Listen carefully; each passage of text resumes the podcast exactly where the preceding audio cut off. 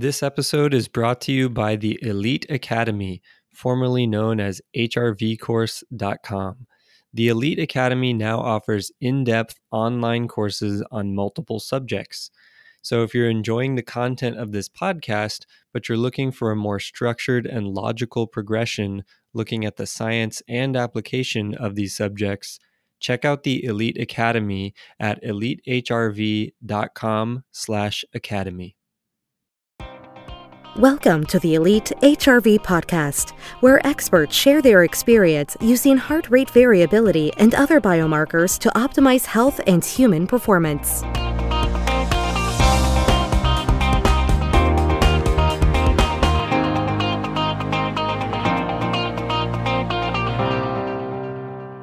Welcome back to the Elite HRV podcast. This is your host, Jason Moore. And today we have Dr. Ted Achacoso joining us. Dr. Ted, welcome. Thank you, Jason. Did you notice the change in my voice when we started hitting record? Yes, I did. It became. we, uh, Dr. Ted and I have had a, a good pre recording discussion um, that spanned multiple days uh, not continuously, but um, we we talked a lot about different subjects and really set the stage for this recording. And I'm excited to have Dr. Ted here with us because um, he has a very impressive bio, which I'm not the best at reading bios. So I'm going to summarize some of the interesting points that kind of came up in our discussion pre recording and also some of the highlights that can help you understand where this discussion might go because we have a lot of ways that this this discussion could go. But um, I learned about Dr. Ted recently that he has been a minimally invasive brain surgeon uh, who went on to be a mathematician and an artificial intelligence entrepreneur. Um, he's been a professor of pharmacology and toxicology and neurology. Um, has done medical informatics and interventional neuroradiology. And uh, the AI part of it was also in financial trading. So, uh, Dr. Ted, I believe you had your own kind of quote about this, which was that you're you had a career that had ADHD or something like that. But um, even though that that that is somewhat apparent but when you go through the list. What is clear is that there's a common vein in here of solving complex problems and taking a very analytical approach to problem solving. And um, in my opinion, a uh, a lack of fear of trying new things. And so those are all things that kind of personally are inspiring to me. And um, so you know we just wanted to share that. But uh, but today we might get into anti-aging, which is something that Dr. Ted is known for. Uh, we may talk a little bit more about some of the uh, medical informatics. Um, we have what Dr. Ted calls the seven pillars of health optimization that I really want to pick his brain about. And then I think the a good place to start though is one of the things that came up in our pre-recording discussion, which is what your mission in life is, Dr. Ted. Okay. Um, I noticed that Jason shifted to his podcast voice, right? Um, it, it's a different it's a it's a different self that has come up there it's like i am now doing a podcast i'm the podcast version of jason now um, but yeah uh, my uh, i have a personal mission which is reflected in the companies that I start or in the activities that I have, which is uh, reducing suffering in myself and uh, reducing suffering in others. And uh, by reducing suffering, uh, I don't mean uh, physical suffering, although that's part of it, but it's a recognizing that the self or the egoic self is illusory and not to identify with it because it's the cause of all our strivings, right? It's the cause of you desiring something like an ice cream cone uh, or a piece of cake, and or you running away from uh, something that's unpleasant, and those are all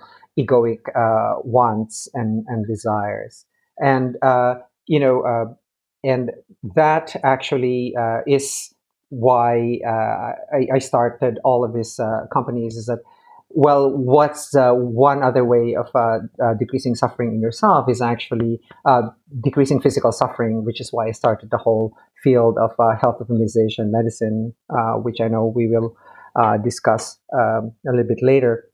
Um, and people ask me, what about decreasing suffering in others? And my answer to that is the same as I think Ramana Maharshi was the one who said that you must realize that there is no other uh, you know you and the other people are the same so we uh, uh, and and that's how I express my personal philosophy uh, about the things that I do. You know, degree suffering in myself and to decrease suffering in others. That's helpful, but uh, I have a quick question about that that just came to mind. When you talk about reducing suffering, are you do you believe that your um, goal is to reduce the total area under the curve of suffering over the course of your life or to reduce it on a, some shorter period of time like within a day or a moment. Um, wow you certainly picked up on our conversation last time. Um, you know um, a reduction in suffering occurs moment to moment right? Uh, if you are present at every moment right? Then, uh, because suffering occurs when you're always thinking about the future or ruminating about the past, right? You you get lost, uh, and and your attention basically gets hijacked by, uh, you know, your thoughts about the future or your uh, misgivings about the past. Um, and so you're actually not you're ignoring the present moment all the time so the, for me decreasing suffering is not attaching to all of these uh, plans uh, and, and, regrets, you know, at every moment in time, for which we find ourselves lost in. For me, uh, getting lost in thought and not realizing that you are not the thought itself, right? you're just observing it and just passing through you, much like you know um, you see an apple, or much like you hear a sound. Thoughts are the same way; they just occur internally and they just pass by. It's up to you whether or not uh, they will capture you or you actually uh, allow them to be uh, and and not act on them. So for me, that's a moment moment to moment awareness uh, that that for, for me if that if you're lost, then for me that's suffering, right? Um, there, there, was a study uh, that was actually done that was uh, very interesting where they um, uh, rated people on the happiness scale, like how happy are you um, based on, and they were like pinging people on what they were doing at any particular time. And they showed that the people with both even happy and unhappy thoughts, you know, uh, were both basically dissatisfied or unhappy. And it was actually funny that a large number of people who were having sex were thinking about something else right? Mm. so uh, so and and this this for me is suffering. If you cannot be um, uh, where you are and be totally uh, uh within the present moment as it is then uh, that for me is a big source of uh, suffering.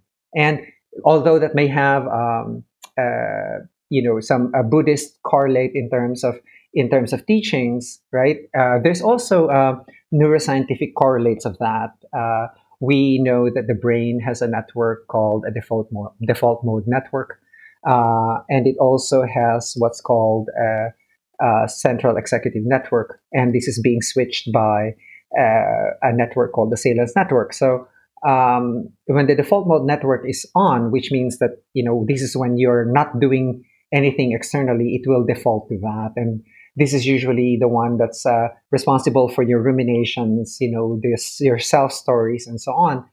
And um, this is why this is one of the uh, things that are that are actually addressed in depression, right? Uh, like, uh, for example, uh, the studies in psychedelics like psilocybin being able to to uh, decrease the default mode network activity um, is uh, precisely to decrease these types of ruminations. Uh, they're also being tested in in extinguishing um, the fear of uh, dying. Right? Uh, it's because uh, these these stories that we tell ourselves they can engulf us, and they think that we're them, but we're actually they're just stories that are playing uh, inside our heads, and they're not our they're not a self. The self is illusory. And by illusory, I mean that it doesn't exist. I mean that it doesn't, it isn't what it seems to be, right? Uh, mm-hmm. It's not what mm-hmm. it seems to be. So it, the self is formed every time. And when you latch onto that story as you, or when you get lost in that story, oh, I was this abandoned child, and so on and so forth. If you keep on latching to the story, you know that for me is suffering, and yes. being able to identify those those uh, thoughts, you know, uh, being able to you know, uh, there's a saying that thoughts are like a, a, river. You know, when you see the river, you're out of it. So uh, while you're in the river, of course, you don't you never see that you know you're actually uh, uh, treating your life as if it were a story, but it's not. You know, your life story is your life story, but your life is different. You know, mm. your life should be should be lived. Should is a very strong term, but uh, you you try to live your life in the present moment as much as you can. Right, and I, you know, uh, you mentioned ego a few times, and I think last time we talked, you uh, ego is something that books have been written about. Um, you know, one recent one that kind of comes to mind is "Ego is the Enemy," um, mm-hmm. that people might have heard of. But you also have a different way of referring to that, which is the self-referential system. Yes. Um, See, um, ego is a Freudian term, right? Uh, it's uh, one sense of self-importance, uh, which is why we say, you know, oh, he has a big ego, a small one, etc. Uh, another way to take a look at it is that it's the sense of continuing uh, identity that the Jason Moore, when he was five years old, is still Jason Moore than he's now, but actually they're different, right? But from a neuroscientific point of view, uh, we know that the seat of the ego is the default mode network, which is referred to. I prefer to referring refer refer to it as a self-referential system, right? Because it's all about the me, the story of me, and it consists of the the uh, the stories that you have in memory, you know, the associated emotions that you have your particular memories, uh, the way you have incorporated how you perceive yourself with how others perceive you. For example, your your father said you're a good boy and you're a role model to your younger brother, and so on and so forth.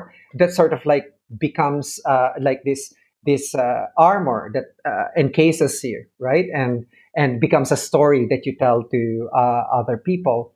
And that that for me is ego but that's that's impermanent right that's uh that's just created ad hoc and the way i like to explain it's like it's like the ego or the self-referential system is like a car that's assembled on the fly so there's a wheel you know there are several there, there are several wheels and there's a steering wheel there's an engine there's a car body uh, and so on. But each time that you're you're uh, you have a self that's manifesting right? Uh, like a uh, default mode system is not that bad, right? Because uh, anything that's made automatic is actually stored in the default mode system, right? For example, if you're a driver, then your driver self comes out, right? Uh, if you're a teacher, your teacher self comes out, and so on.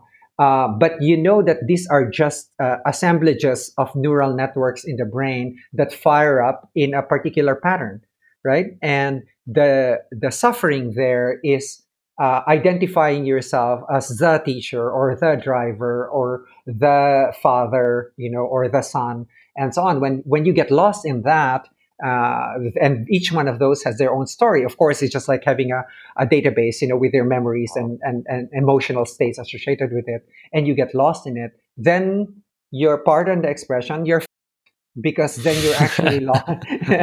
you're actually lost in that story, right? Mm-hmm. Um, and that's a the whole uh, uh, process by by which I actually recommend um, mental gyms. Like a like a mental gym is like a, a meditation, right? Uh, uh where the gym is inside you rather than going to a physical gym. Mm-hmm. Right?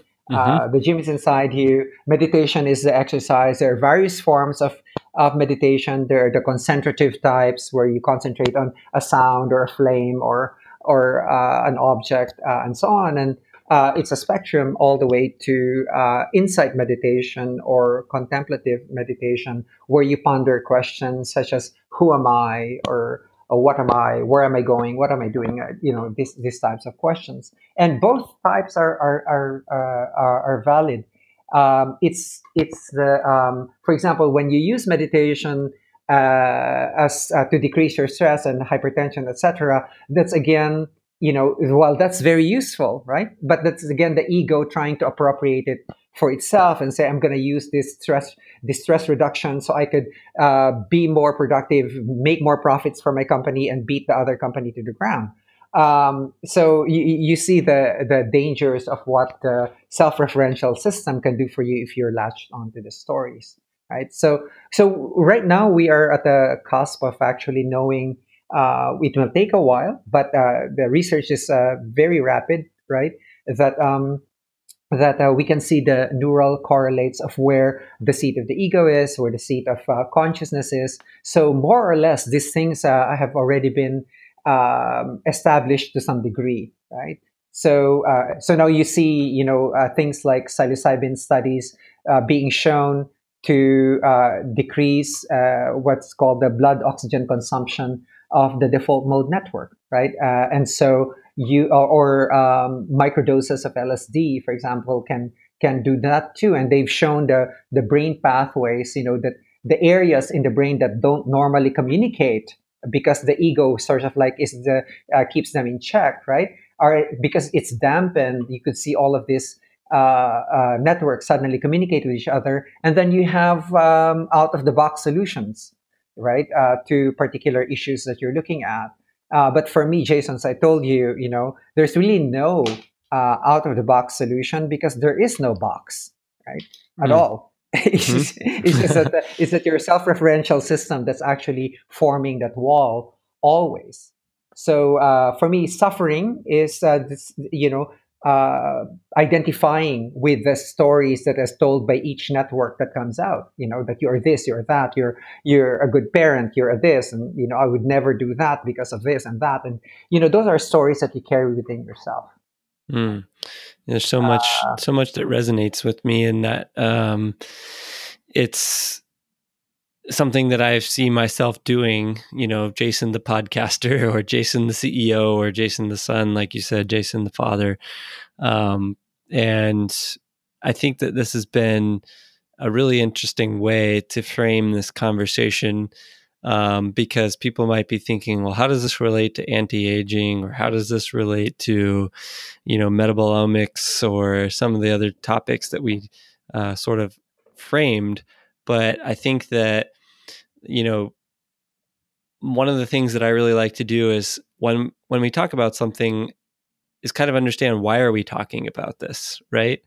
And yeah. I, th- I think yeah. that this self-referential system and this reduction in suffering kind of helps frame the why very well for you personally, Dr. Ted, but also yes. to help other people think about their why as their like, why do I care about anti-aging or why do I care about um, neuronal health optimization, uh, optimizing the brain, for example, um, or or health for that matter. Why do we even care about being healthy?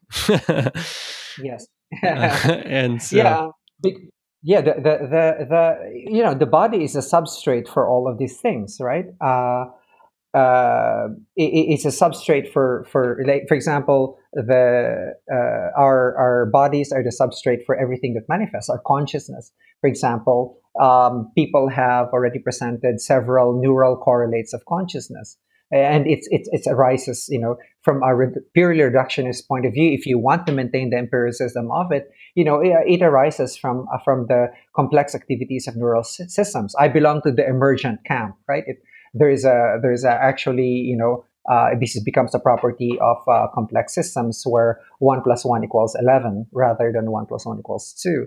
Um, and I've worked on these uh, complex adaptive systems, you know, since uh, 30 years ago. Um, so the uh, uh, for for me, it's like you, um, there can be no performance optimization you know, without any health optimization. For example, if you want to maintain a performance in your brain, right? You want to optimize brain performance, like your concentration, your focus, and everything else. You must first optimize your health because it's the foundation for everything, right? Mm-hmm, mm-hmm. Um, once upon a time, we didn't have any tools to examine, uh, you know, what's going on inside the cell, right? It took 40 years for like clinical metabolomics to to basically mature as a mechanism to detect the metabolites inside cells. Now, metabolites are these uh, small molecule intermediates, you know, uh, that are produced by the body in order to to produce energy, for example, um, and and they need cofactors like your vitamins and minerals and and other uh, cofactors like lipoic acid, for example.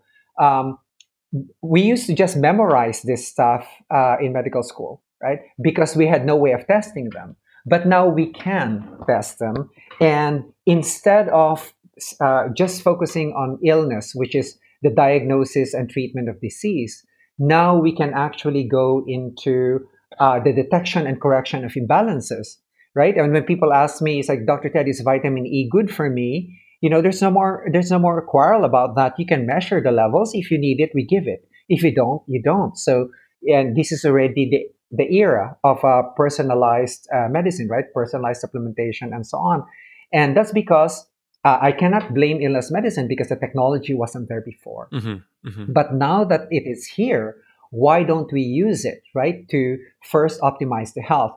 And um, the way I, I, I think about this, Jason, is that everyone is just wanting to boost your brain function or boost your heart function or boost your muscular action be a better athlete or you know uh, be a better thinker and, and you know uh, uh, and, and so forth. So you could better lead your companies or better lead small groups or whatever.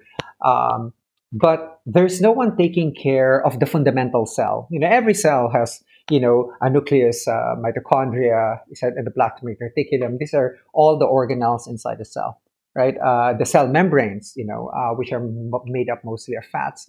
No one took care of the basic cell. That's why I started uh, health optimization medicine for doctors and health optimization practice for uh, non-doctors uh, in order to be able to take care of the fundamental cell right the red blood cell for example used to have uh, mitochondria but uh, you know they uh, are actually used to form the heme of hemoglobin you know. Many of us doctors forget that. Um, but you know the, this fundamental cell exists throughout the body so you have to take care of it first right? Before you can actually uh, make sure that you you can you can actually make sure that performance is actually boosted. Because you'll end up like uh, some, that's why some supplements will work some supplements won't right it's because it depends on the level of how much imbalance do you have uh, in these metabolites inside the body and we you know uh, just like it's a fractal of what's going on in, inside the uh, suffering, Jason, is like I, I, tend to think of the world in terms of what is fractalized, right? What is repeated pattern. Mm-hmm.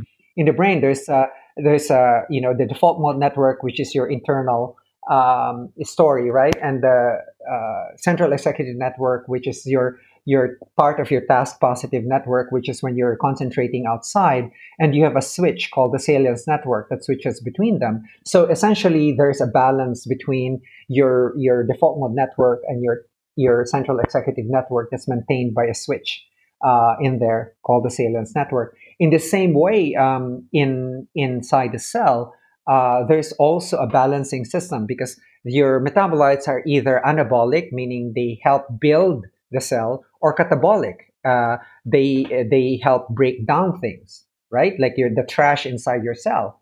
Um, so there's um, a balance between uh, anabolism and catabolism. You know, according to the life cycle of an organism, is my definition of health. Like health equals A plus B plus C. A is the absence of disease. B is the balance between anabolic and catabolic processes according to C, the life cycle of organism. If you're a kid, right, then you have a lot more anabolic processes going on. If you're an old man, then you have a lot more catabolic processes mm. going on. And the goal of health optimization is to keep you in that balance uh, between anabolism and catabolism. Um, it's really a very simple process, Jason, because uh, you know I, I try just to bring your levels of hormones and nutrients to between you were 20 where you were 21 years old and 30 years old but i bring them as a, an entire network you know uh, i cannot just give you testosterone singly or i cannot just give you you know vitamin e singly because all of these uh, are networked to each other and they are uh, they they actually if you touch one the rest of the network will move mm-hmm. right and and so uh, although it's a simple practice yeah, a simple practice, you need to have now the laboratories that can do the, those types of diagnostics, and they they are available, and they're increasing in number, and we should use them. We should stop the guesswork, you know, uh, with all of these. And part of the impetus when I started uh, health optimization and practice 11 years ago really is that there are so many burgeoning studies uh, in subjects that have that are not being taught in medical schools until now. You know, um, uh, one of the early things that I got known for is actually uh, mitochondria, right? Uh, they are the uh, organelles inside your cell that produce energy.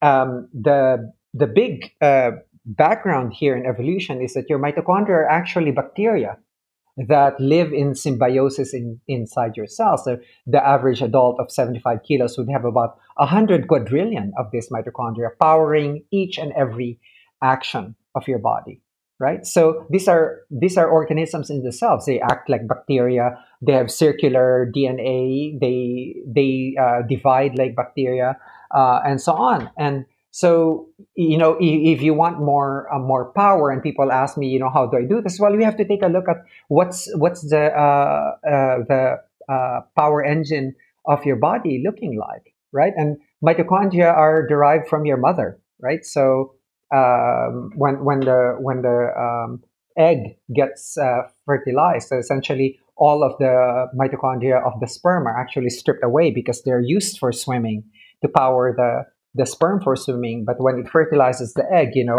uh, essentially the um, the it's the mitochondria of the mother that is there. Uh, you now come into issues like you know uh, uh people would probably have heard about the ethical issues of a three person in vitro fertilization. Uh, where, uh, for example, if your wife or your your significant other has faulty mitochondria, mm right? And her egg is uh, so. What what they do now is that you have um, you know they take out, uh, out the egg, they put it in a in an egg of another woman who's a, a donor. They take out her her her nucleus, right?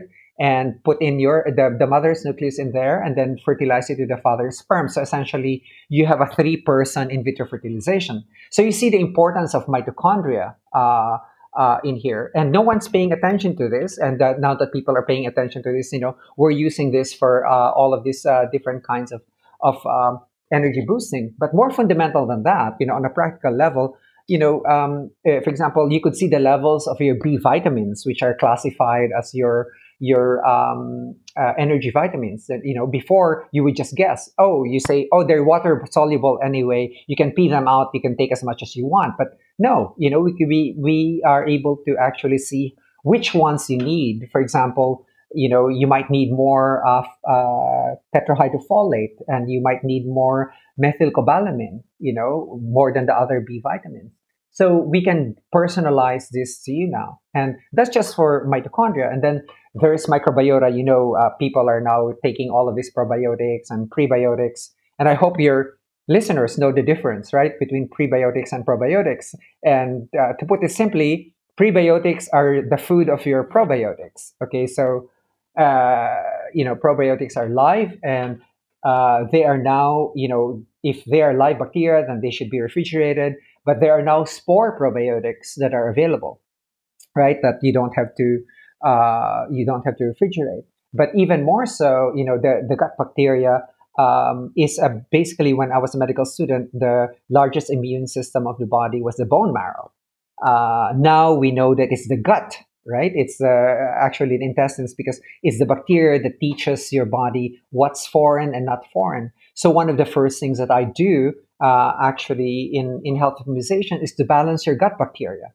Uh, you'll see there also the levels of what's called short chain fatty acids, right, which are produced by your gut bacteria. And one of the short chain fatty acids is actually butyrate, right? And those on a ketone diet would actually know what butyrate is. But these are naturally produced. The butyrate is naturally produced. Uh, it's a different, it's not beta hydroxybutyrate, but it's actually butyrate um, uh, that's that's produced by uh, by the uh, colon bacteria, and butyrate is the primary fuel of your colon cells, and it's generally accepted now in in uh, illness medicine, you know, by uh, the gut doctors and um, uh, gastroenterologists and and and, and colon surgeons, etc., that you know uh, low short chain fatty acids such as butyrate or low even just low butyrate levels is correlated with a significantly higher uh, incidence of can- of colon cancer. So we know all these things, and now we have the capacity to actually balance this. Uh, uh, these things we can we can take a look at your uh, stool and take a look at the uh, examine uh, what's in there in terms of your short chain fatty acids and um, and so on, and we could actually do like for example if you have you have an overgrowth of certain bacteria over others we can use like a natural antibiotics like oregano oil you know, um, to balance this out. And these are not guesswork. You know, um, essentially, these uh, natural antibiotics are tested against the potentially pathogenic bacteria in your gut. So, uh, granted, there are many questions uh, about this in terms of their efficacy and so on and so forth. But uh, Jason, I have a more pragmatic view towards these things. It's the best that right, we have, right? Right it's the best that we have. So let's use them now. Uh, the one thing that has come under fire is I I'll also use uh, like your food sensitivity um, um, uh, test, right? That uses uh, immunoglobulin 4. And I tell people, have you tried it? You know, because you beat it against the wall, but have you tried it? And have you tried removing the, the things that are that the client or patient are sensitive to uh, for six months and see what happens to them? You know, uh, for me, a simple uh, from experience of uh, over a decade of doing this is that a simple removal of the things that you're sensitive to, no matter what level, if it's plus five over five or plus one over five, um, even just for a period of six months, you know, um, the, the women, for example, come back to me after a month and they're showing their new waists because uh, the inflammation of the intestines have mm. gone down significantly right? Uh, and so their waist sizes decrease. And it's not because of the body fat, it's actually because the intestines are so uh, inflamed from this, right? So we, you could also see uh, very clearly from the gut test whether or not you have a leaky gut, meaning the lining of your intestines are actually porous for, for all of these um, toxins to be able to come in. And what's really bad in, in that situation is that the body mistakes these uh, toxins as they come in you know they see it oh a fragment of it looks like mine and uh, looks like mine here it looks like a, a self um, and so what it does is it develops antibodies towards um, uh, towards that segment right? And then not really fully knowing that there's also segments of it that are present in the body so that's the beginning of autoimmune disease. So one of the things that you do when you're encountering an autoimmune disease and is being handled by uh, by an immunologist and also also being handled by you is uh, to make sure that um, you know you you you take away you you fix the leaky gut first right uh, in, in in clients so these are not taught in medical school right? These are newer things. Then there's a whole science of epigenetics which has uh, actually uh, having a crescendo this year. Last year it was microbiota, previous year it was mitochondria. In other words, everything that I placed in my model 11 years ago, Jason, they're, they're just like, you know, beginning to gain momentum in the last few years. And, and that's why the practice. Uh, so, so um, uh, epigenetics is actually quite uh, interesting because these are the changes um, that are outside of your uh, genes, right? That can be passed on to your offspring. Uh, an example for this is that there are there's a, a place there's a casing of the DNA, and these are called the casings called histones, right? And there are portions of it where you can attach molecules.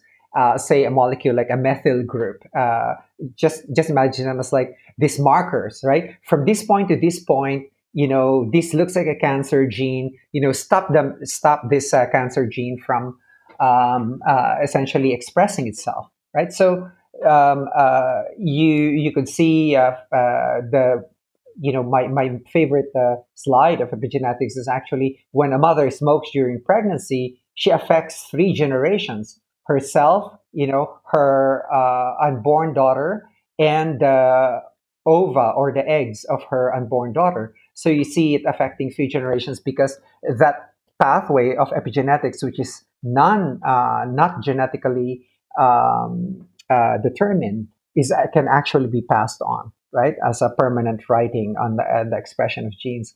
But what's more scary is uh, the emergence of what's called epigenetic clocks, meaning um, it's like a uh, the way uh, I like the way David Sinclair talks about it. He says it's just like you know a tooth.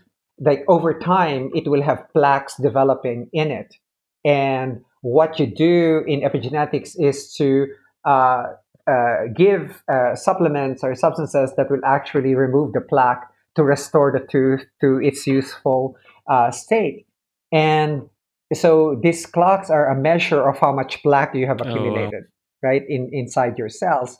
So um, the one, the classic one, is the one by, uh, that was given by uh, Horvath, called the Horvath clock, right? It determines your time, uh, your your your actual age from birth. So uh, you know, so this is chronological. Your your age from birth and how much uh, crud you have accumulated uh, based on the population that you're you're looking at. So it's a, a, little bit better measure than the telomere test, right? I'm sure someone has discussed the telomere test with your uh, mm-hmm. listeners before. The length of telomeres uh, and that, the relativity of that to what you might call biological age. Yes. Uh, yeah. I'm, for example, uh, I'm 58 and my telomere age is 32, right? uh, I'm still not there where my optimal is, which is between 21 to 30. But hey, I'll take it, right? So, um, the, but that's uh, telomere age. But uh, here now we have the epigenetic clocks, like a Horvath clock, right? And a recent study last year uh, shows like uh, a year of uh, treatment with like DHEA, growth hormone, vitamin D, zinc, you know, um, and metformin actually for a year uh, moved the Horvath clock younger by two and a half years chronologically. So we're coming up with studies like these that are, uh, you know, and the um, wonderful uh, thing about this is that it's highly related to aging, right? Uh, Aubrey de Grey, uh, you know, who everyone knows in in uh, gerontology, um, is actually said that you know we should consider uh, aging as uh, uh aging as uh, this uh, process that happens from birth all the way onwards, right? But and the more important thing that he says that chronic diseases we should treat them as mere signs and symptoms of aging right? So your diabetes is a sign and symptom of aging, heart disease is a sign and symptom of aging, you know, and, and so on. And uh, what uh, David Sinclair is saying with his information theory of aging is that can we move can we move the age of the cells younger so that it never uh, manifests itself with too much crud or too much plaque uh, to to so that you never manifest the signs and symptoms of aging, which are the chronic mm, diseases, mm-hmm. right? And uh, as of now, we're actually showing that yeah, it's actually possible even without the use of stem cells, right? That that you could actually uh, you could actually do this. Uh, what's more scary is uh, what's called the GrimAge clock, right? Which is the time to it can predict the time to your first heart attack, the time to your first cancer, or in general terms, time to your first morbidity. And you know, I, I basically remember this as a time to death, right? Um, although it has not yet been commercialized, the Horvath clock has been commercialized. It has not been uh, commercialized. Um, the premise is actually quite interesting in that they put in the the uh, smoking uh, the data, the heart data of uh, in the Framingham Heart uh, study of 2,500 patients. Mm-hmm. Right, uh, they put in their their their data in there and use artificial intelligence, you know, to see uh, what happens. And they showed that they were able to predict when these uh, patients were able to oh, were, had their first heart attack or had their first stroke, had uh, occurrence of cancer, and so forth.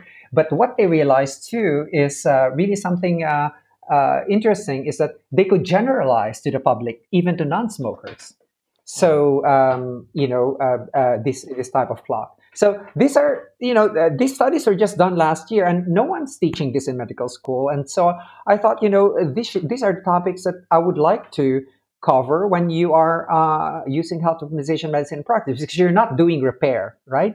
And I, I believe that the future challenge to illness medicine doctors, where I once was, is like, okay, how is your drug therapy you know, uh, uh, moving me farther away right, from death. right, right. You know, uh, or how is your how is your drug therapy moving me farther away from my first stroke or my next stroke, or you know, or my next heart attack? And you know, they are unaware of it. But these clocks are are going to be uh, very important in the future, right? Um, uh, and and the future is already partly here now right uh, for well for yeah and it's uh it's something Uh, that like you said uh some people uh yourself included can sometimes be a decade or two ahead of the future in the sense of what your research and writings cover um, and your exposure to math and technology and AI um, gives you somewhat of a, an edge, I would say, on that. Um, I do remember a quote that you said something about um, when you were working on a project um, that was uh, related to MIT and related to a mathematical equation. You could probably fill in the gaps on my story here, but basically that um, you were a physician at the time, and they said, "What does this doctor know about math?" yes yes uh, that was the response to my mo- to my book by you know one of the giants in artificial intelligence uh, you know and uh, an apology was issued uh, 10 years later but you know there my career in neural networks was already ruined by that assessment right so um, It- well, you know that's that's how that's I'd like to highlight real quick though that um, you know we've gone on a journey already here from at the very beginning. Uh, I think listeners can probably uh, appreciate the sentiment here that we were talking about things that um, some people might be consider to be somewhat intangible, somewhat soft um, and abstract, which is like the ego, the self-referential system, things like that and some of the whys uh, in reducing suffering. And then very quickly, we went through a series of stories that, you know, in a way, Dr. Ted, I have to say, you you make it sound like they're so obviously connected, but um, there are many in the world that uh, this may be the first time they hear about the connection between these things, such as gut bacteria, mitochondria being um, similar to bacteria uh, and that relationship with that and the immune system and autoimmunity, the fact that we can measure the state of the biome in our gut, uh, which gut is not just the thing you get punched in, right? Uh, we're talking about the full uh, end-to-end intestinal tract and uh, all of the bacteria and other things that happen in there. Um, inflammation and weight. yeah no i'm i'm Yeah, I'm, because I'm sure that many of your listeners are, you know, biohackers uh, one hmm point or the other.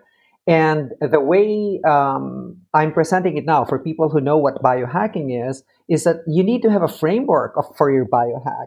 You know, where are you going to hang your hat? For example, when you're doing uh, light therapy, where hmm does that go? Right? Uh, when you're trying to avoid glyphosate in food, you know, where does that go? uh, when you're trying to to uh, to uh, optimize your sleep you know where does that go um, you know when you're trying to to uh, to see you know whether or not you're predisposed to one disease or the other you know what particular uh, science is that in. And you know that's why uh, a lot of listeners you know usually get surprised who are biohacking is finally finally said oh you know there's actually a framework called health optimization medicine and practice that actually does this you know? So uh, so that all of these things are actually taking care of the the fundamental cell or the basic cell that's within the body which we have neglected for uh, really a long period of time not not because we uh, we really neglected them uh, you know but because we didn't at the time we didn't have the technology to do so. But now that we do uh, we should pay attention and to use it as quickly as possible right? Um, my example for example if you're eating organic food and you're eating you know all of this um, more expensive uh, food that are uh, uh, well grown and you know who the grower is et cetera et cetera in fact my joke to my uh, clients and patients who say oh my god dr ted this is so expensive and what i tell them is like hey you know either you pay a higher uh, amount now, a price now for your for your food, or you pay everything in lump sum in the mm-hmm. ICU later. You know, that you take your pick. um, and yeah, and more. And and for for food, for example, uh, a lot of people have been uh, talking about glyphosate and and toxins in food, and you know, uh, seeing, for example, for my cases, a rise in heavy metals, particularly mercury levels, and and, and so on. Right? How do we test for those? Uh, and the second the second thing is what do we do about it? Right? And there's an entire science, and people don't know this. Right? That uh, there's a human exposome database. And then exposomics is a science where it determines all of your exposure to everything since you were in your mother's womb. For example, uh, an example of that is your mo- if, if your mother was drinking during uh, pregnancy, then there's a condition called a fetal alcohol syndrome, right? And the earth gives off its own X-rays, and you know, and you pass through X-rays. And time, so all of these are actually recorded in your system, uh, you know, and and uh, uh, if you take a look, uh, the World Health Organization, in fact, has a database, uh, a human exposome database, uh, specifically directed towards you know uh, cancer, right? So all of these databases are are known to people, but the most are, are not known to people because the most known database is the Human Genome Database because my my cry has um, you know my, my lament rather has always been that um, we have become too DNA centric, you know, because everyone's focused on the DNA, no one's focusing on a- a- anything else. For the metabolites, you know, there's a human metabolome database, you know, um, and uh, uh, as I keep on making a joke, you know, um, if you're only thinking of uh, beta hydroxybutyrate, you know, as a or propionate as as as a uh, the two metabolites, uh, because that's what you know about the ketogenic diet, there are 92,000 other metabolites, right? Uh, in, in, in, in, in, the, in the database. Uh, know that you're only addressing two, and these metabolites are networked with each other, right? And, um, uh, you know, uh, short of the, the toxins, you know, you have your, your um, you know, when you, when you lack sleep, for example, your inflammatory cytokines, or the molecules that cause that uh, initiate cascades of inflammation molecular inflammation in your body they rise you know they're part of your metabolome they, those can be detected right? You, you see that that lack of sleep will do this to you. Uh, whereas before uh, it was like oh okay here are the beneficial aspects of sleep but now you know you could actually see you know that the inflammatory cytokines are actually rising um, as you know the more you get sleep deprived the more inflamed your body gets. You know i know this because as someone who is uh, uh, you know jet lagged most of the time you know as i told you jason previously heaven for me is being in the same time zone you know right. uh, for at least two weeks and, and um, you know that's uh, and, and and and that's why uh, uh, you know and, and when i come back from practice in asia for example i stay there for four weeks and come back here you know, I basically would have gained five pounds, and not all of those are actually from from uh, food weight, food gained weight, but rather from the inflammation uh, that my body is uh, undergoing. Right? Inflammation is an anabolic process, right? Uh, it's not catabolic like people assume it to be. Inflammation is an anabolic process because you have to form all the cells that are actually going to fight the, the quote unquote uh, uh, stimulus for for right, stress right. stimulus right? Uh, and and and and chronobiology is that aside from the fact that, for example, if you're optimizing your brain, right? Uh, you know that memory consolidation or what you learned during the day is actually uh, uh consolidated in your brain at night. Uh, when I was in college, uh, people were always laughing at me because I, I, I I have a fantastic memory, but I slept all the time, right? And what I usually did was I would I would study something and I would take a nap and study something and take a nap. And what I didn't know then that I was actually consolidating my memory in those snaps, right? Um, so so uh, that's that's uh, you know we uh, in in chronobiology there are so many uh, other things that uh, we're beginning to unravel. You know, uh, right right now is it really the blue light blocking that we should do? Or you know is it something else uh, that's there uh, so we now have blue blue light blockers and, and so on and so forth again if you're a biohacker if you don't have these frameworks like where does this fall into you're just doing one thing after the other without knowing that you could actually hang this in one of the seven pillars of health optimization, right? right? And then, um, yeah, in in uh, the last pillar is actually evolutionary medicine, and evolutionary medicine was actually is relatively new. It's like started in 1990s, and um, uh, uh, it asks the question, you know, why do we mm. get sick, right? Uh, and uh, you know we have a natural predisposition to getting sick. And uh, one of the things that that we do in illness medicine, for example, um, is when when a person has fever, for example, from uh, say an infection. Um, what the body does is that it actually uh, has a fever, and you have a high grade fever because most of the bacteria and viruses cannot survive high temperatures, right? For us, uh, it is uh, basically a pain or inconvenience for the patient, right? But for the body, it's one of the mechanisms it, which it tries to heal right, itself. Right, right. When you sprain your ankle, for example, you you'll develop an inflammation around it, and there's swelling, and the swelling mm-hmm. is equivalent to a cast, right? So the question here is, how much are you going to, for example, give a painkiller to a person uh, who fractured his ankle, right? Because that that's meant to rest the leg so you don't socialize to rest the to rest your foot so you don't socialize and you don't mo- mobilize it way too much. You know we put them in a cast. We're basically just copying what nature does but how much should we do it? And that's an interesting problem because um, it's focused on illnesses right? It's fo- uh, on diseases. But health optimization medicine we ask ask another question is we're not a what you know uh, or a why. We're a how because we're a clinical practice, right? We're not we're not a research practice or clinical practice. Like how do we get healthy mm, is right. the question that we ask in evolutionary medicine, right? So uh, so what uh, you know. Uh, how do how do we detect imbalances inside your cells? How do we correct them? You know, according to to uh, all of these principles of, of balancing. I said it's very simple. You know, we bring you back to your levels to when you were between 21 and 30. And the nice thing about it is that we make no claims, right? If your blood pressure goes down, if your diabetes gets better, etc., those are beneficial side effects, and we let your illness medicine doctor take the credit for that, right?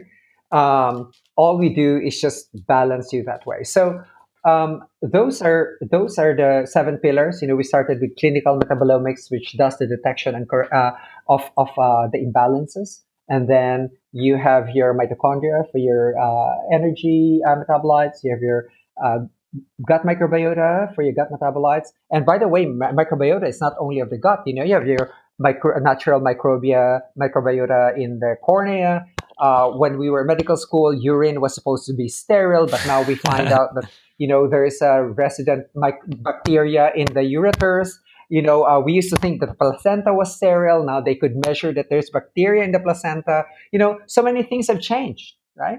Um, for epigenetics you know we yeah, this is the reason why this is the connection why your stress reduction mechanisms like your meditation your exercise etc they all go uh, the food that you eat etc they all go into your epigenetics right? Uh, you know um, how how uh, uh, the genes can, uh, that are not beneficial for you can actually be halted or silenced. You know, uh, an example for this is just because you have a breast cancer gene doesn't mean that it's a it's a breast cancer sentence for you, right? There are things that the, you could you could actually follow in terms of your lifestyle in order to hopefully keep that breast cancer gene silenced. Right. right. Yeah, there's um, a big difference yeah, between so, predisposition and a guarantee.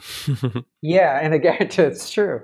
Uh, and then there's of course which are the toxins, including phototoxicity. I mean, you know, we, we've we've uh, created these environments where uh, the light is on at 24 seven, right? Not just uh, in food, not just in in the uh, in the drinks that we have.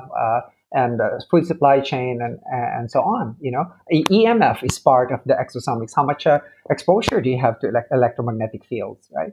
And then um, you go to you know chronobiology, which is uh, uh, your sleep and sleep cycles, and knowing that it's framed within you know you have a that's a circadian rhythm or within day.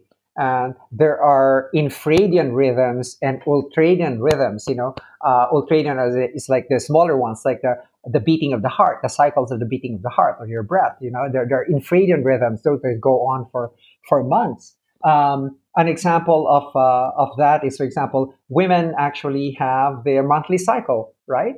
Uh, so that's not circadian, right? But it was just recently discovered, like I think five or six years ago, that men actually have a testosterone uh, cycle, uh, which is 14 days long on the average. So Interesting. uh, essentially, uh, essentially, you're horny twice. I'm, I'm kidding. Uh, so, so, which argues for having two girlfriends, right? So, um, uh, naturally, naturally. naturally, but but but but uh, anyway, um, uh, you know, we we're, we're finding out all, all of these things about us. They're naturally known, right? Uh, um, you know, I was uh, talking to to someone when I said, you know, uh, women don't even know it, but uh, you know, as, as as far as uh, 10 years ago, it was already uh, uh, shown that if you are single and you want to get laid and and you're uh, close to your menstrual period, so you're highly fertile, right? And you go out to a bar, and you will uh, subconsciously, and with, this is without your knowledge, you're actually programmed to wear a dress that's shorter and shows more skin, right? Wow.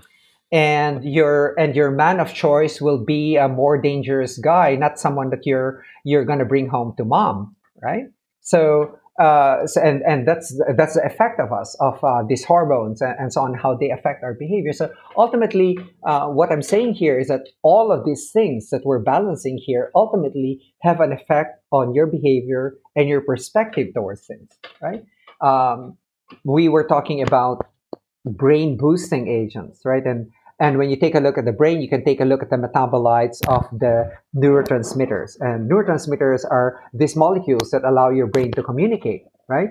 You have excitatory neurotransmitters like glutamine, for example, that is, uh, is responsible for, as it says, you know, um, exciting the brain. There are inhibitory neurotransmitters like GABA, uh, you know, uh, which puts brakes on the brain. And it's actually very interesting. There was a study maybe three years ago. It was actually a funny study, but it was uh, seriously done.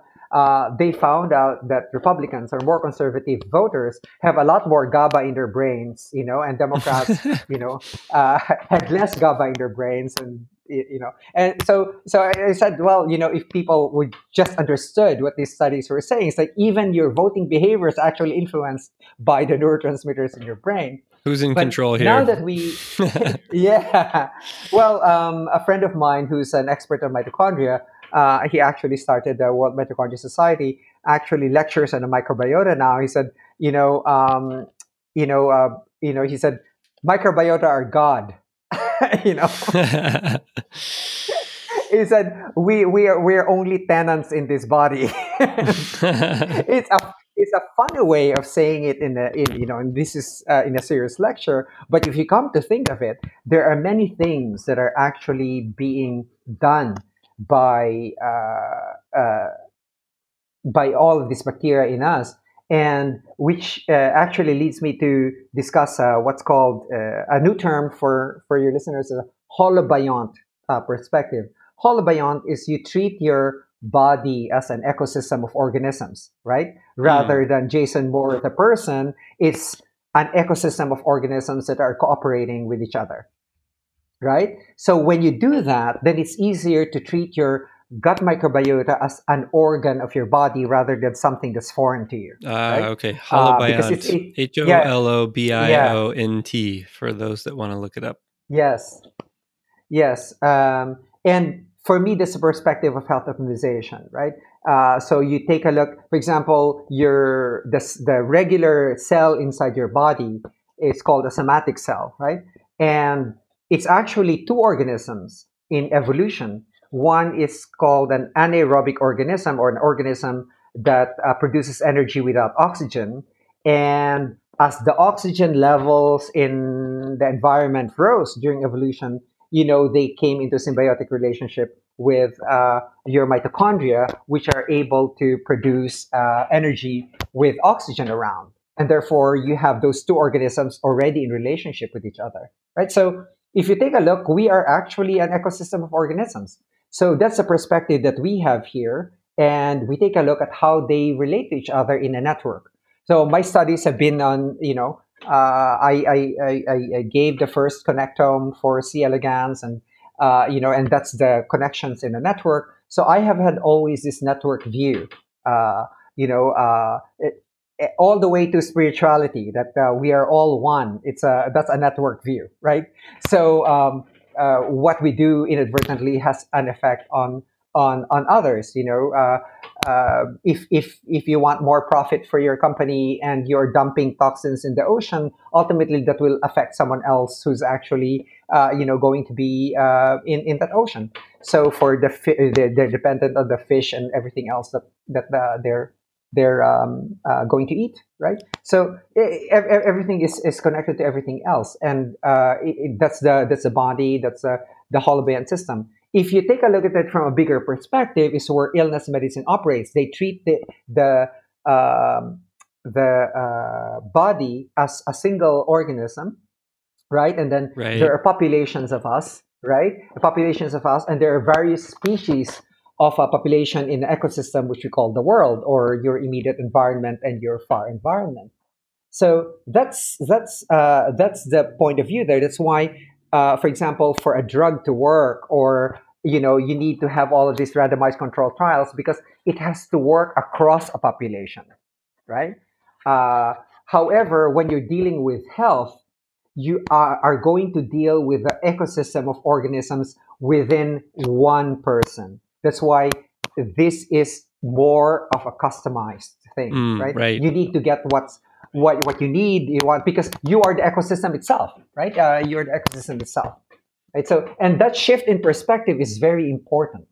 Uh, it's something that needs to be uh, eh, gotten by illness medicine doctors that we're not operating on the same level uh, right? We are not uh, operating on what will prevent you from getting sick. Rather we're operating is what's optimal right? and the way to exemplify that is a recommended dietary allowance right? Uh, or um, they're known as other acronyms in other countries like RENI and uh, and so on.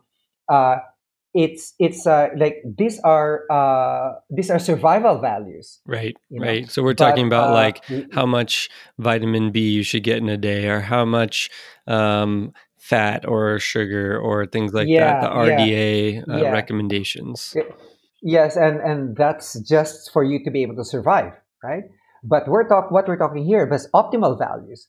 You know what values is uh, are necessary for optimal function, right? Mm-hmm. Uh, for the brain, uh, you know, uh, for the brain, for example, you you take a look at at the, your levels of say your dopamine, which is responsible for focus, serotonin, which is responsible for your happy feelings, you know, um, uh, norepinephrine, which is uh, responsible for your wakefulness or alertness you could actually say you're an athlete and you see, you know, uh, you could actually see why your athlete uh, isn't able to focus, right? Uh, why, you know, because the dopamine level is very low uh, for one reason or the other, uh, or, or why you're or why you're actually getting depressed and you see that the body knows how has a, wisdom on how to compensate. You see those people who claim that they never get depressed, and if you check their the metabolites of their serotonin, it shows that they're overusing the serotonin because the body's compensating for the fact it's continuously trying to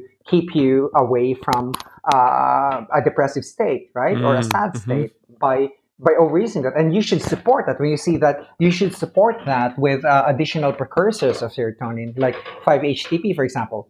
So, so when you balance that, is you know you actually can already gain a lot of performance by just having uh, you know uh, a balanced set of neurotransmitters when we're talking about neuronal health optimization. Um, but so you know, uh, uh I think. Um, uh, you know, Jason, that I, I uh, created a uh, blue canatine, right, which is a, a nootropic. A nootropic is something that boosts your performance, and I always say that it works so much better if you have a health optimized body and brain 1st mm-hmm, mm-hmm. right? Um, because you know um, you're going to push your body, your brain into extra performance right? But if if the proper levels of neurotransmitters aren't there, you're basically taxing uh, your engine, right? Right. uh, because it doesn't have it doesn't have the right level of oil, it doesn't have the right temperature, and so on and so forth. Well, and I, um, I, I want to add so, to that, like um, basically, actually, I want to ask you a little bit more about blue canatine, but I want to use a sort of analogy that I like to to use, which is that if you're taking a pre-workout supplement, you know, like people a lot of times mm-hmm. have heard of whether it's caffeine based or some other type of pre-workout to kind of give you energy for your workout um, if you're doing that, but you're not eating well otherwise, then basically it's uh, it's like driving with your foot on the brake and the gas at the same time, right? So yeah, you're you're basically exactly. boosting yourself while also riding the brakes with uh, the other foot, and eventually, you know, for one, you're going to be wasting a ton of energy and um, getting maybe a temporary boost from that gas pedal but you're going to probably burn through your brakes and mess up a bunch of other things in the car. So, um, getting the basics right well, first is very important. Yeah, well, look, Jason, uh, take a look at these bodybuilders, right? At the time that they're actually showing their bodies on stages, like in October or something, when the you know the whole the whole pageantry goes, is they're at their weakest, mm, mm-hmm, right? Mm-hmm um, they're at the weakest. You know, they get catch colds, they uh, uh, they get sick very quickly, um, uh, and so on. That's that's that's because they actually uh, uh, have done uh, several things themselves. They overclock their anabolics, right? Mm-hmm. Either they're using you know synthetic steroids and and so on and so forth then suddenly your anabolic catabolic balance is just really way too much, right? And so you push your body towards anabolism, there is no energy left uh, because the energy is allocated in your body. If, if you're pushing your body to grow uh, with, say, testosterone and uh, a few other uh, substances there uh, to make your muscles grow, that energy for anabolism will be placed to anabolism, and therefore there will be less energy available for you to produce the immune cells that you need to protect yourself. Right. And as you know, the, the body spends an inordinate amount of energy in its immune system, mm-hmm. you know, uh, to to defend itself. So uh, and and uh, for example, and and and uh, using and that energy is actually you know it's derived from your mitochondria, right? And if you're, for me, the, the way I describe a, uh, mitochondrial, uh, if you're mitochondrial inefficient, it's, it's just like having a blackout, you know, in the city where uh, there are no services that can can be performed, right? Uh, uh, your garbage won't be collected, you know, uh, um, and and therefore you can get like things like Alzheimer's because you know their toxic waste cannot be cleared out you know. So all of these things um, uh, happen when you just take a look at even even just uh, on your phone you know where you see uh, your low batteries being essentially after that you become useless. It's the same thing when we overuse our say you overuse your power uh, viewing your porn videos or whatever. So as um, one does. so so um, so uh, when you do that so essentially you're pushing your body say in, in an anabolic state the energy has to be diverted somewhere, right? Uh, from somewhere, and the, that will you, you, so your body's capacity to, for defense will actually be lower. That's why I always say there's no uh, performance optimization anywhere of the brain, of your muscles, with uh, you know, uh, of your heart or anything like that, um, without actually uh, uh, optimizing your health, right? And what I advocate there is uh, for for people who don't like to get tested, um, uh, you know, or don't have the resources to get tested for their metabolite levels and you know um, their stool and their food sensitivity uh, and so forth. Is uh, you know you can do this by lifestyle. Uh, seriously, as you said, your nutrition is one of them. You know, um, the the one thing that um, my clients and patients usually can do if they cannot control what they're eating, is to control the time they eat. Mm, right. right. Yeah, 11 years ago, I actually, uh, from the studies, that 12 hours of fasting is sufficient for for you to form new mitochondria or new batteries inside your cell. You know, I started uh, telling that to my clients. You know, after what five years, intermittent fasting became the vogue. It's like yeah, you know, this is really quite funny.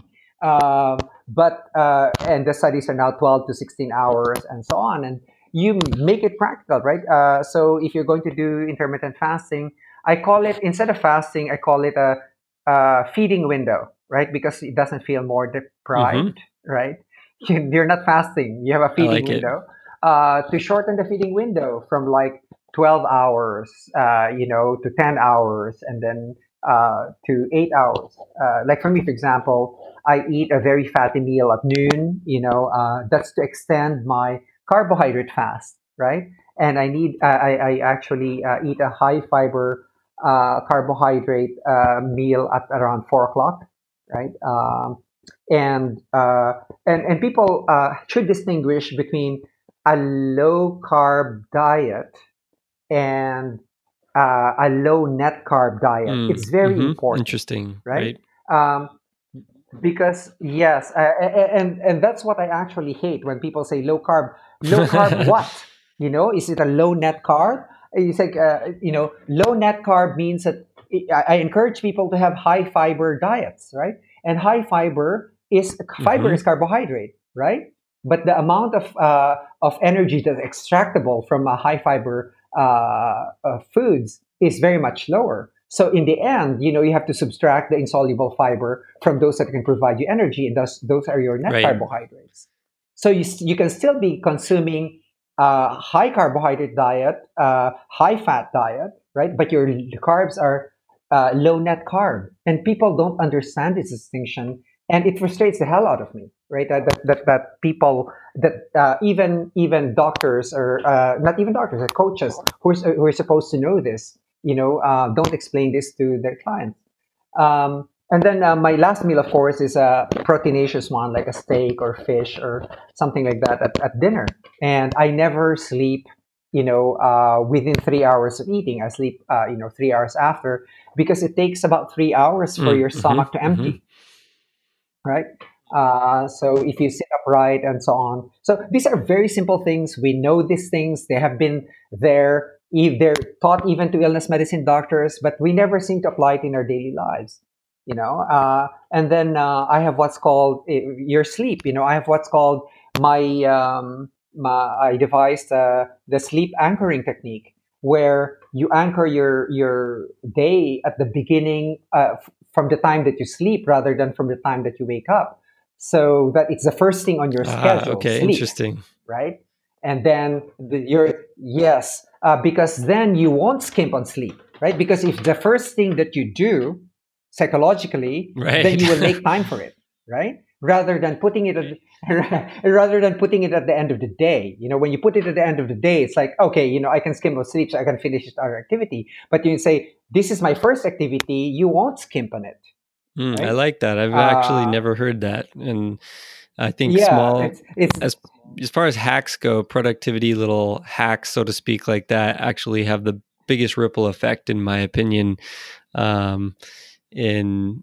as far as how they fit into kind of the bigger picture. But no, sorry, continue. That's pretty pretty interesting. Yeah, yeah. It's it's uh, you know it's a chaos theory, right? You know uh, the flapping of the butterfly's wings in, in, in, in the desert of Sonora produces a hurricane in the Pacific. Like, what are these little levers that you can push and pull that has a big impact, right? Mm-hmm. Um, um, uh, I don't know whether or not you've heard this, uh, Jason, but uh, I like to tell the story of uh, the Buddha and the Guru.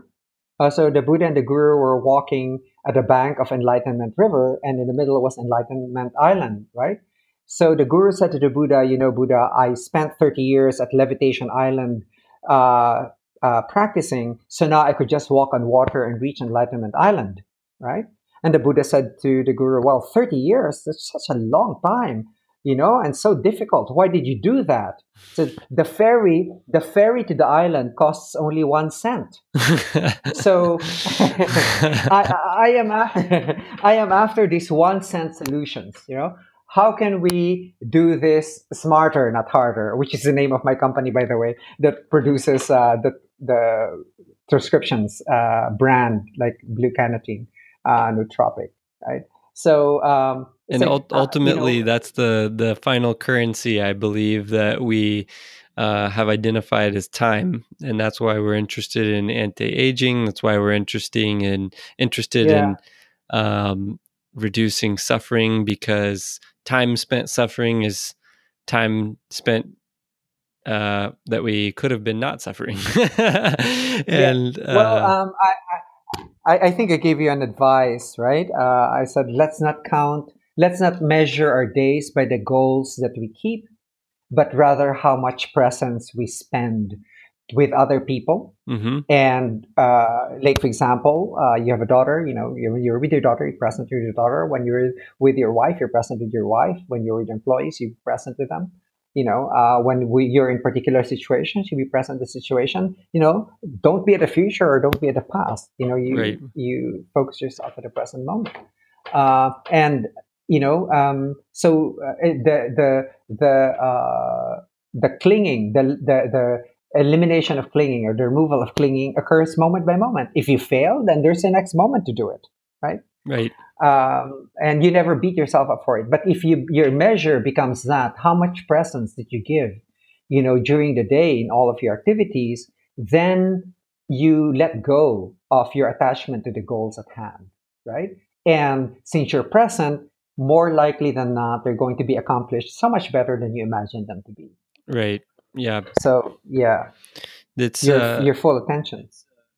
th- that's something that's been i think i mentioned to you as well resonating with me recently as the company has been growing and more things have been pulling my attention in different directions um, yeah just the quality of attention seems to be directly correlated with the outcome that you're seeking um, and i do like the smarter not harder concept and uh, the one Yeah, we're not a condom company, by the way. right. you well, well, maybe you could break down that company because you know I think a, lo- a lot of our listeners can really appreciate the concept of of looking for the one cent solution because you know it uh, there when we talk about brain optimization or neural health optimization, neuronal health, um, health optimization in general. Um, uh, tools like meditation come up frequently um, you know Mhm. things like mindfulness and those are all great tools um, Mhm. and uh, they have their different pros and cons uh, when taken into the context of our modern world um, but you have Mhm. developed some other tools that you use and that you help other people use and uh, some of that comes under the umbrella of smarter not harder and so maybe you could walk Yes. us through. You've mentioned blue canatine and things like that. What are some of those tools and why? Why? Right. So, uh, okay, um, you know, um, health optimization medicine and practice. Uh, you know, you can uh, your viewers can, uh, your listeners can uh, actually see it at homehope.org. Uh, it's a nonprofit in order to teach uh, the practice of health optimization using the seven pillars, right, uh, of health optimization. And if you want to help yourself and then help other people, then there's a pathway for you to get certified to do that. And that's nonprofit, you know, uh, I sponsor it with my own funds. And then uh, Smarter Not Harder is actually a company um, uh, that I, I started in order to support the, uh, the nonprofit, right? Uh, to be able to support health optimization, medicine, and practice.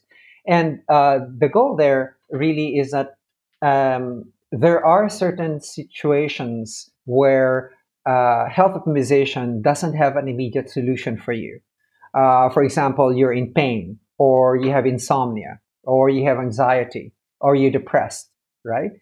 Uh, or you need an immediate focus uh, uh, for for for something. Like me, for example, when I land in a certain place, I have to be on right away, right?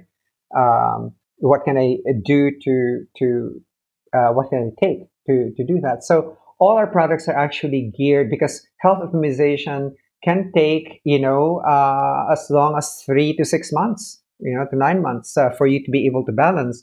And what I tell my clients is that they, you know, who who want instant gratification, I said, hey, look, it took you guys so many decades to get to your condition. Why do you want it? Um, uh, why do you think it will uh, balance itself overnight? Right? because we're used to the silver bullet mentality. That's this one thing that you do. No, it's not. You know, our body is a is a network of these organisms that need to balance, and balancing takes time. So the smarter not harder, um, you know, is producing these products that health optimization cannot address immediately, but for which health optimization practitioners and doctors can use to address it. Like, uh, for example, uh, the blue canatine is a product for um, for uh, basically uh, improving brain performance by giving you a wide focus.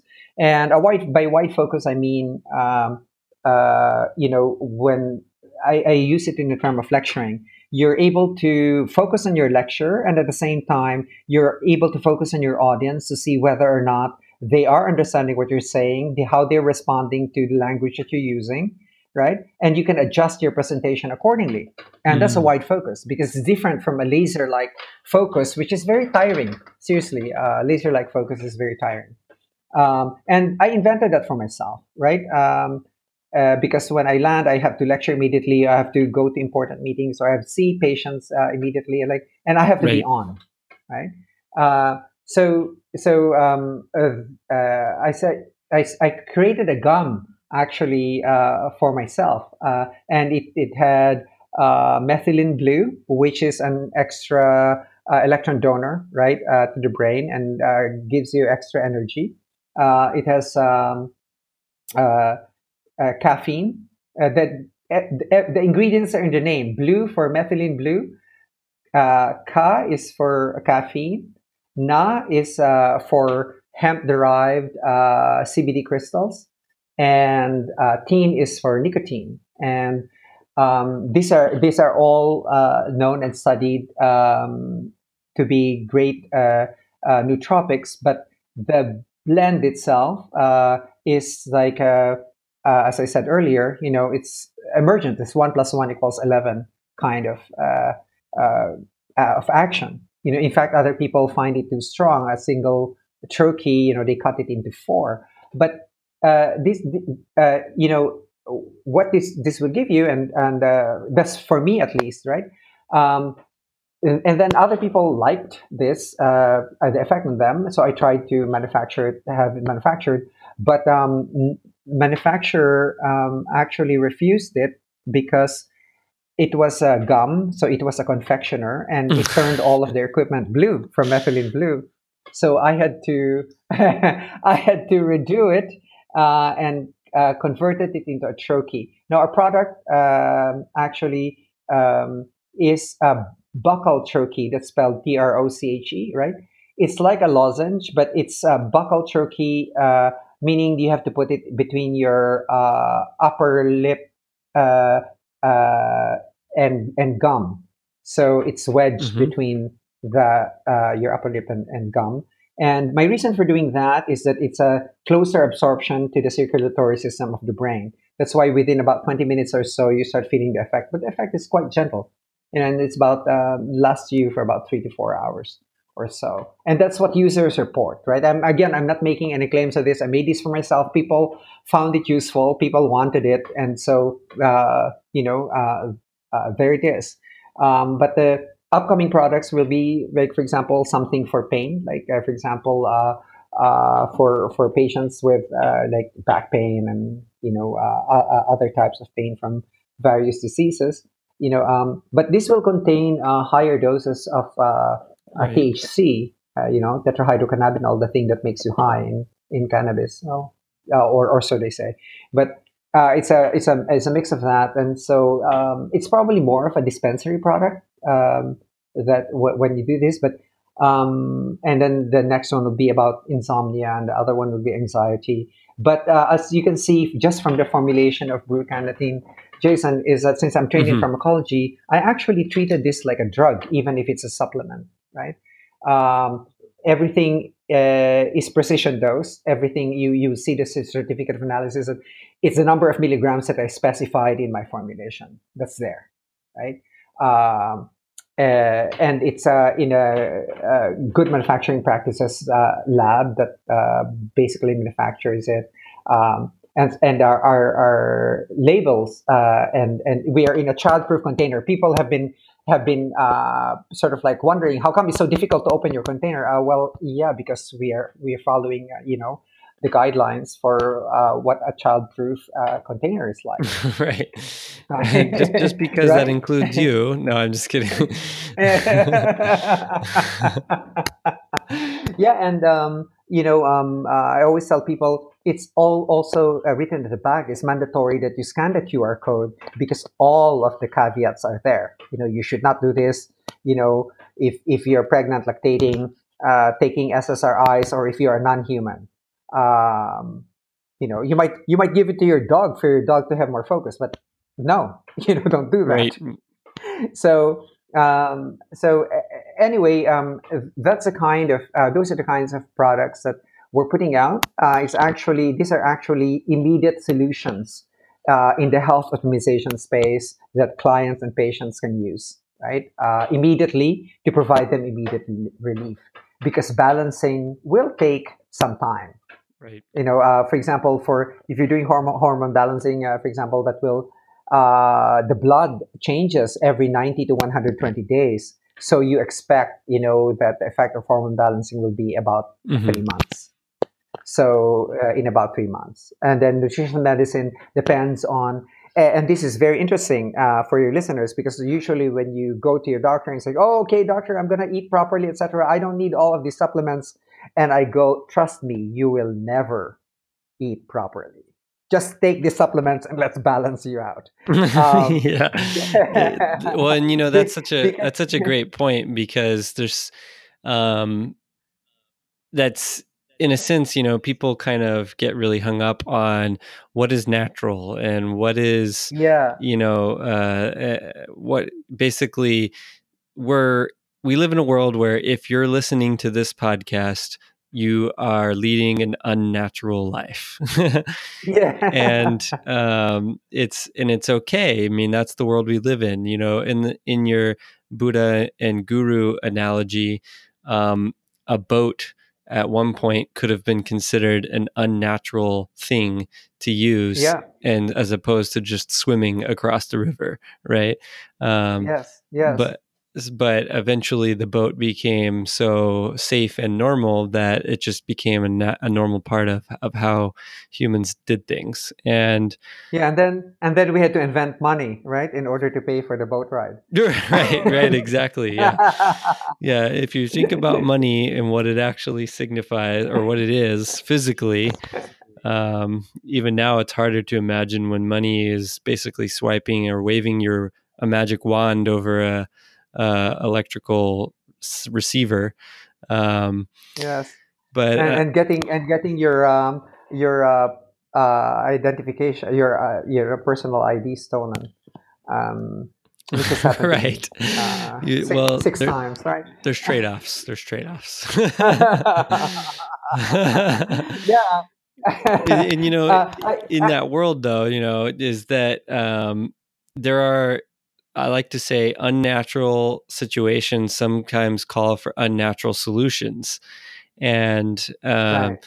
and you have to be careful with that because it doesn't mean that everything is equal and that you could just like you you know you have a background in pharmacology so you can appreciate this uh, as well as anyone if not more but not all drugs are created equal not all dosages are created equal um, and so now, yeah. Yeah. To this point, actually, uh, you made an important one in, in in giving you supplements, right? The first level of supplements that they give you are what's called bioidentical and bioactive. So bioidentical means the same uh, molecule that your body uses. It can be synthetic. It can be natural, right? Uh, taken from uh, from a fruit or something else. But it's, uh, for example, alpha lipoic acid. You know, mm-hmm. You know, uh, uh, or or my favorite example is vitamin B12, right? Um, in vitamin B12, you know, what you will get there as an artifact of manufacture is cyanocobalamin. Now, cyanide is not a natural molecule in your body, right? So, but we have developed now uh, bio, uh, certain bioidenticals like methylcobalamin, for example, or hydroxycobalamin, and this goes into different compartments of the cell depending on the type. But these are the more bioidentical types. Bioactive means that your body is actually ready to use it. For example, for folic acid, right? It turns out like 40% of the world, world's population do not have the proper enzymes to actually cleave or cut the, uh, the molecule into the proper molecule, which is tetrahydrofolate. But now we can actually give you 5-methyl tetrahydrofolate directly, right? Without going through the enzymatic steps of cleavage. And uh, you take a look at how wasteful we have been in fortifying foods with folic acids when we uh, now know that uh, it's actually 40% useless, right? Because uh, uh most people, 40% uh, of the people cannot cleave the, the, uh, that molecule to the active form. Now, the second tier are what I call the botanicals, right? the fungiceuticals, the bacteriophages, including your your mm-hmm. probiotics, mm-hmm. right? And um, these are these are uh, the reason why they're in the second tier is that even if plants are natural, quote unquote, there's very difficult to maintain their quality. And my favorite example for this is the uh, Tongkat Ali, right? Right, Eurycoma longifolia. Uh, when they uh, when they uh, first uh, formulated the product as a testosterone booster, you know they they harvested the um, the plant over by the top of the mountain, right? And when eh, so they did that for the studies, etc. It boosted the testosterone, and the production uh, one they harvested it at the bottom of the mountain, and that actually had no effect. So you could see how plant-based uh, um, uh, supplements, uh, you know, can differ in in terms of potency, right, uh, mm-hmm. or activity, uh, depending on how they're harvested, how they're handled, etc uh, what toxins are in them, what's the manufacturing facility, and so forth. Right. So the first level for us is to use what the body naturally uses.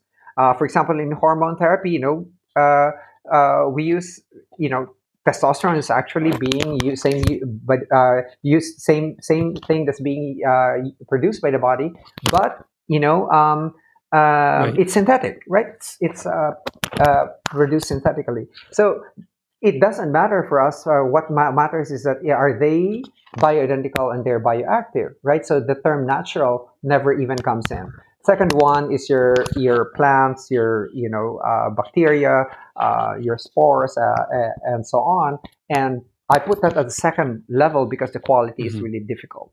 But for natural antibiotics, for example, uh, there are uh, already standardized, for example, standardized extract of oregano oil you know, which is standardized to X percent of carvacrol. You know, you could see those. And those are good to use because uh, at least you know uh, how much you're getting or how much curcuminoids you're getting when you're taking turmeric, right? Uh, um, so, uh, and that's the second tier. The third, I'm not opposed to drugs. The third tier is actually the drugs.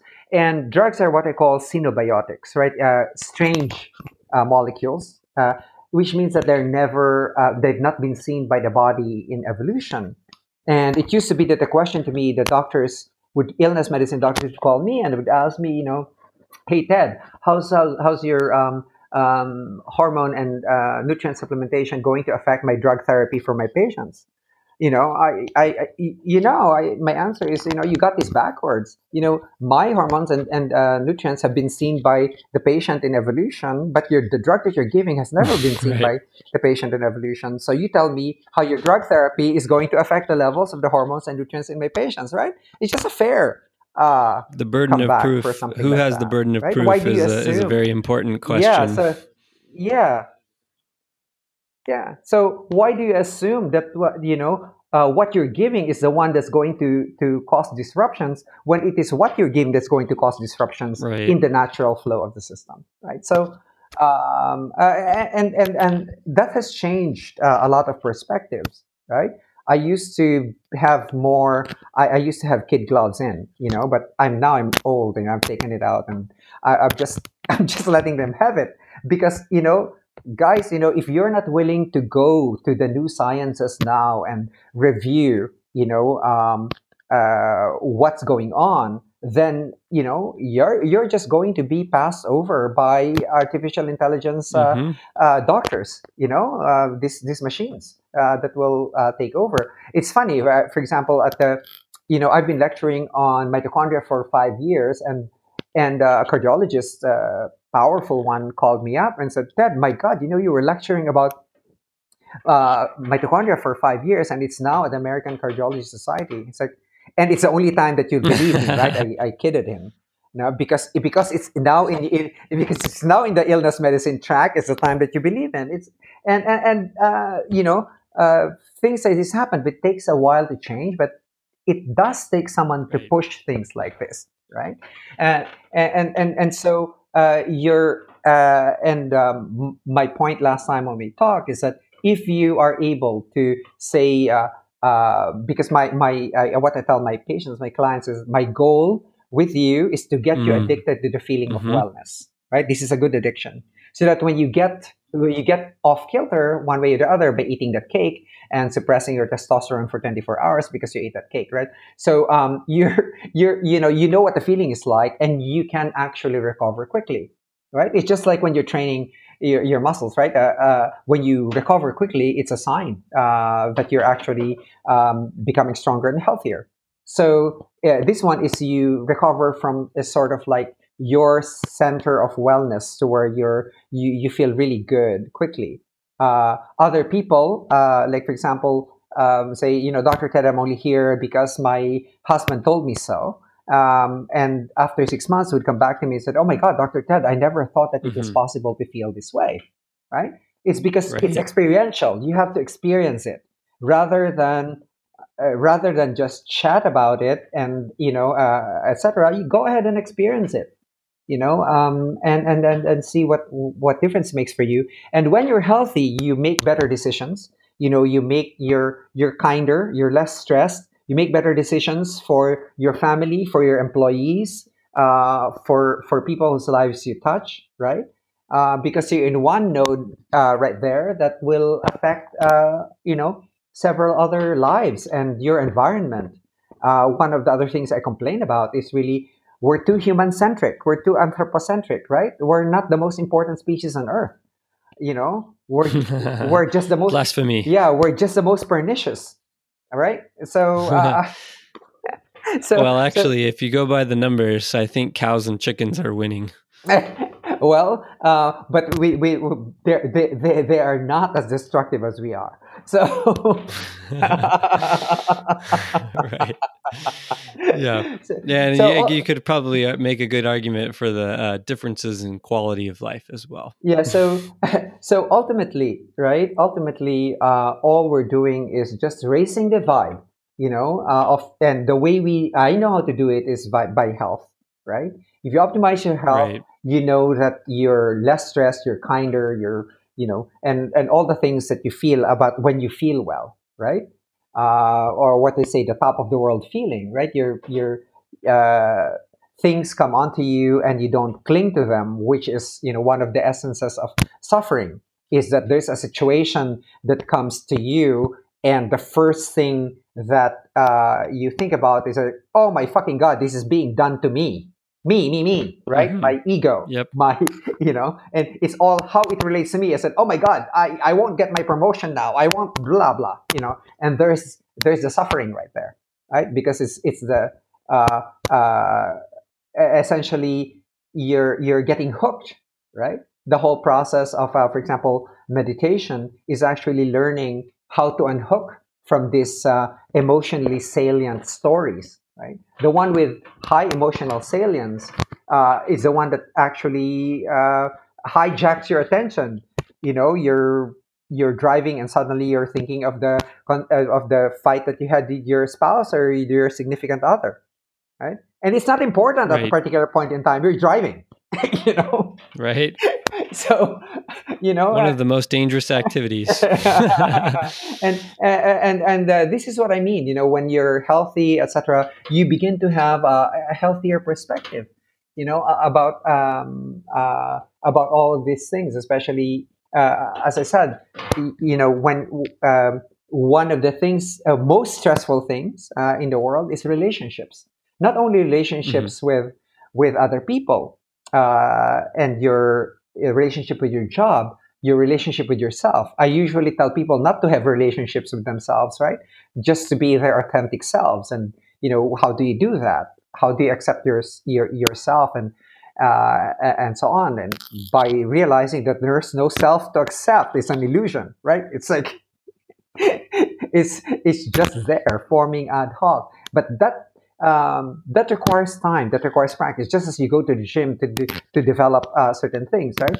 Um, going to you know having your own mental gym or having a, a meditation coach or teacher or whatever will help you do that. And my favorite word um, is actually unhooking. You know, to unhook your your attention from all of those thoughts that are just flowing.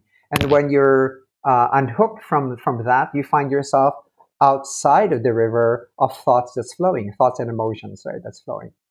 Mm-hmm. And um, it's actually um, an interesting uh, condition with us humans, and I think it has something to do with our evolution, right? Uh, that the uh, where there, our brains are still evolving, and we're uh, our brains are still evolutionarily too young to have the proper uh, uh, dissociation of connections, right?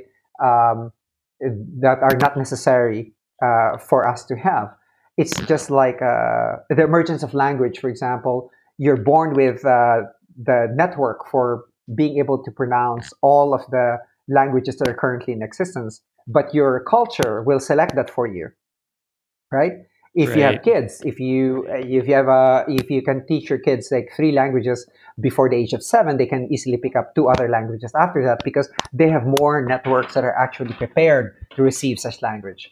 But mm-hmm. um, uh, you see that culture basically has that uh, a way of uh, causing attrition to your neural network connections, and that's not bad. You know, forgetting takes that way.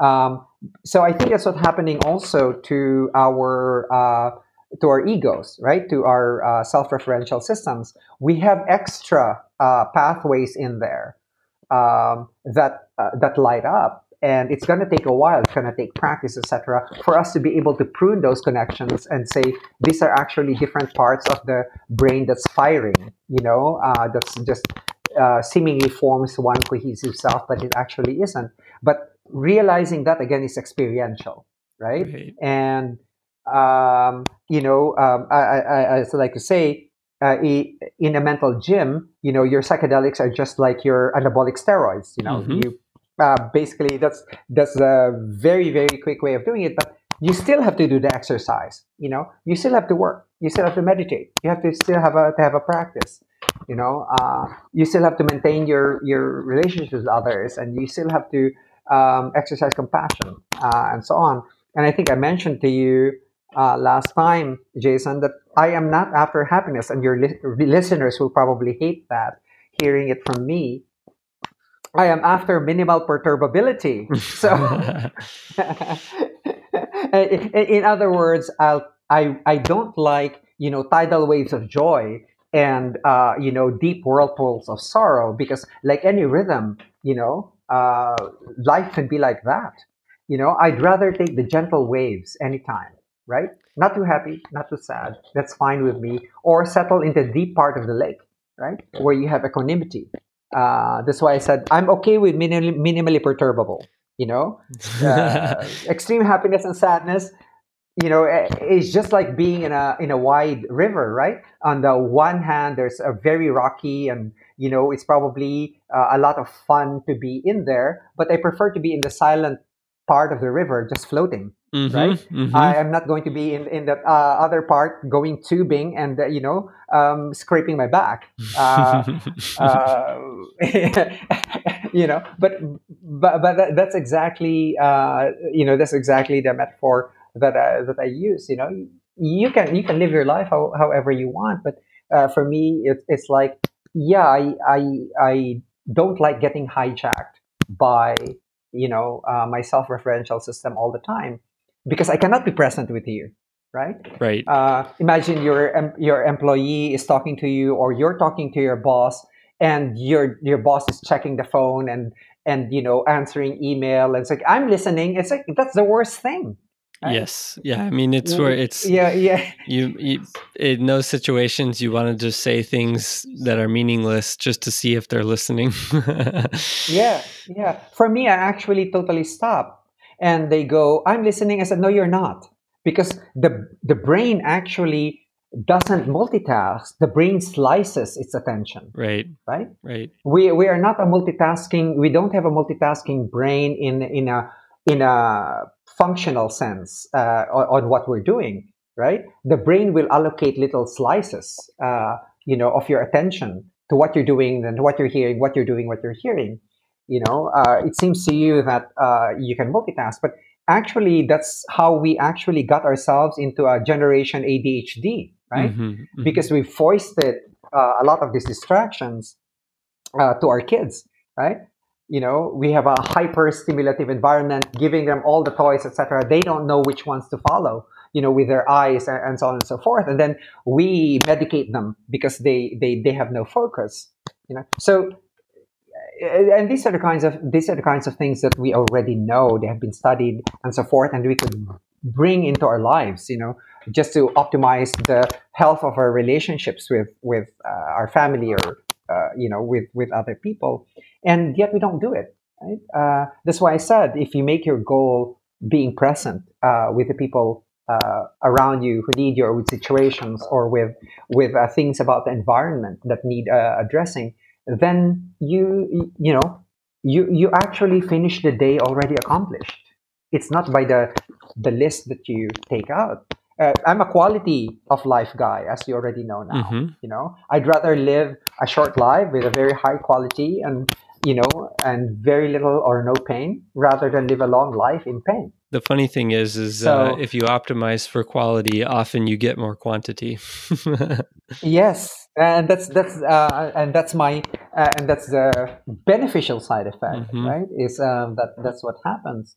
So th- this these are the kinds of um, of things that tie it all together. Like ultimately, you know, uh, having having your health optimized, having your you know uh, various uh, networks in your body ho- uh, optimized, especially with uh, nutrient and hormone uh, metabolite balancing, right?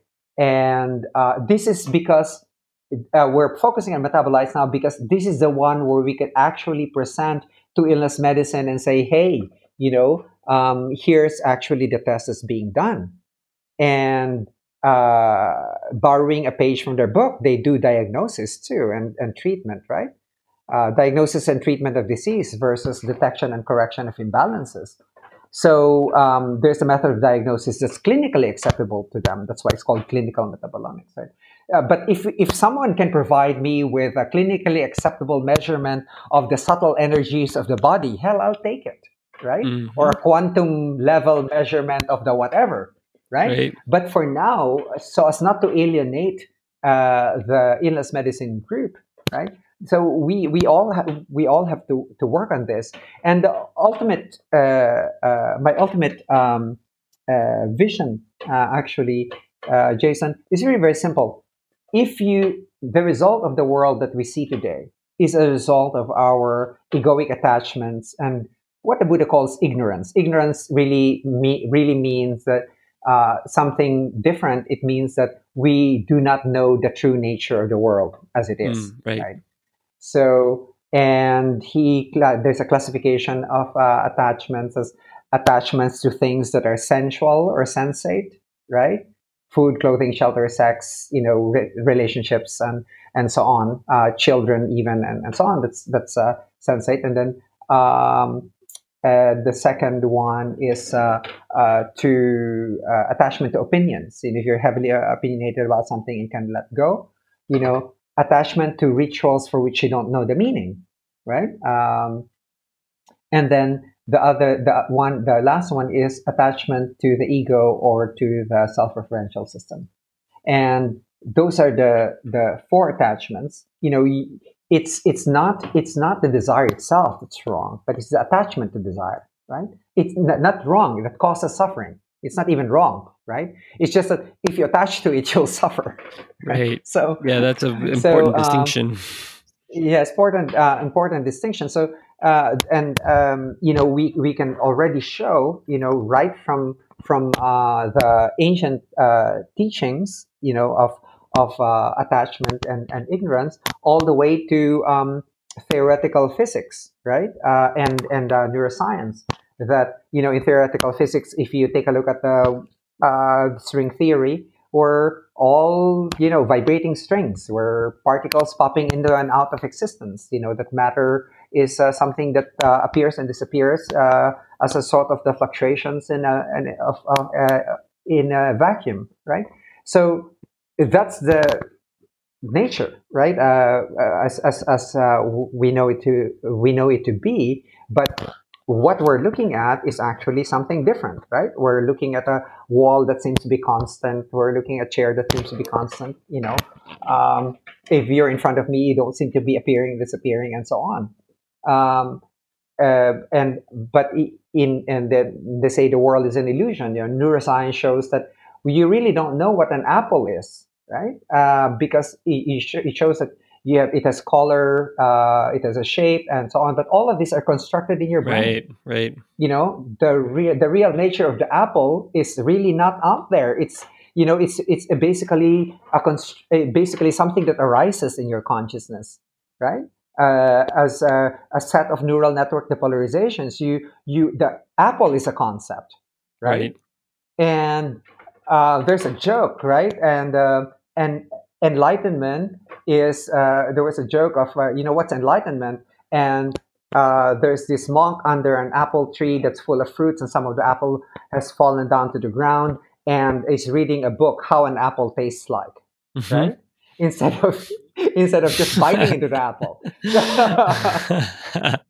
uh, I like that. So, and that's what we do all the time. We, you know, um, it's like we we live in a world of concepts, and that's why there's this expression: let let let's get out of our heads, right? Because we have these conceptions of things all the time, but.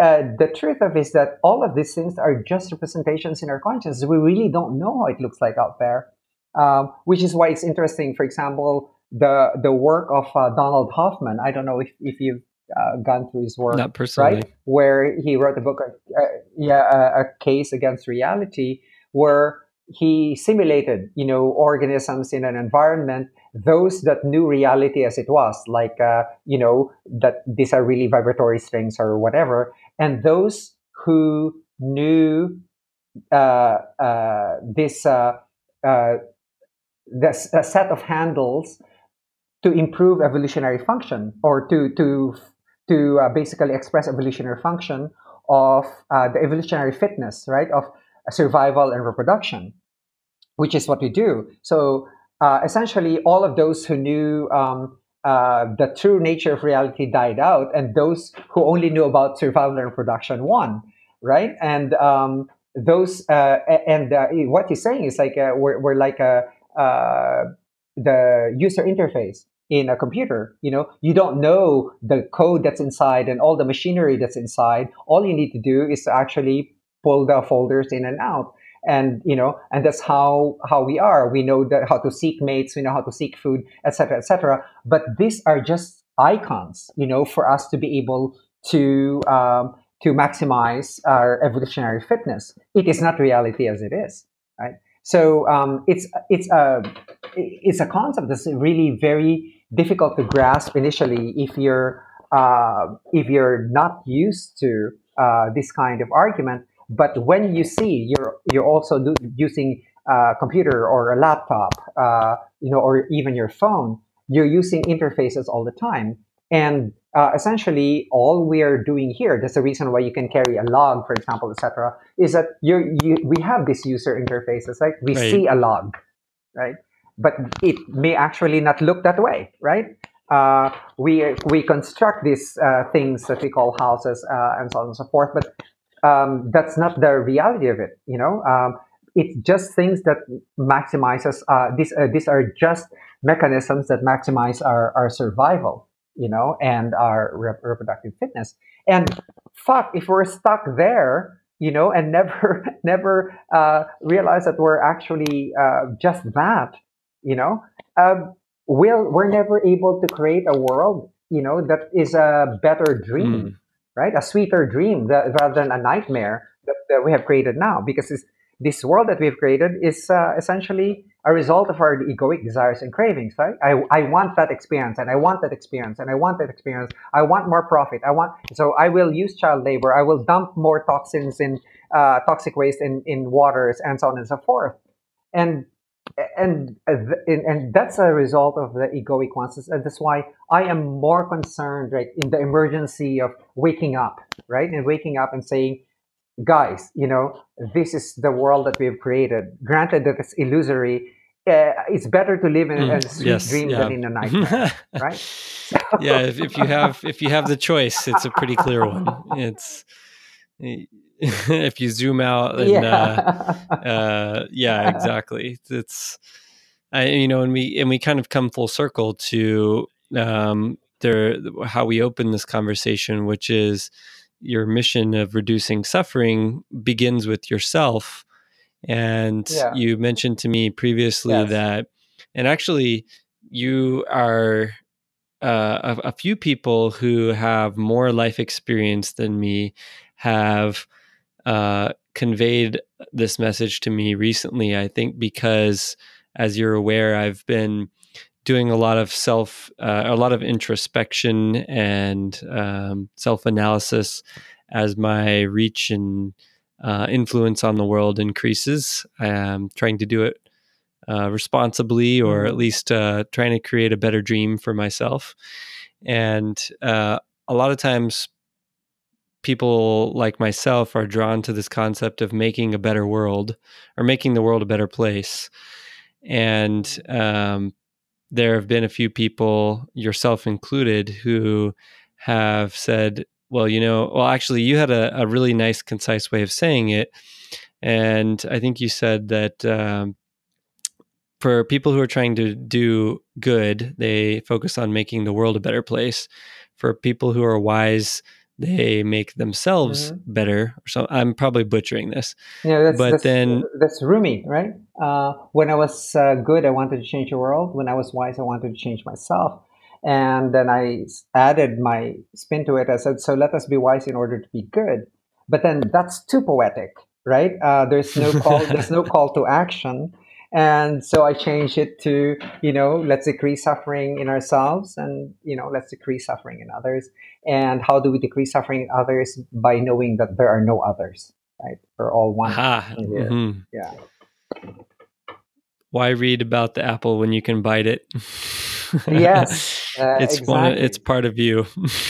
yeah, one of the things about the criticism about health optimization is that oh, you know, it's this and that. They, they attack it on several fronts, from the cost to the uh, complexity and so on and so forth. You know, but once you experience it, it's an experiential thing, right? Once you experience it, right, then you you begin to feel the essence of what it is to be health optimized is the same thing as you know uh, enlightenment. An enlightenment experience is an experience but the essence of enlightenment is really different.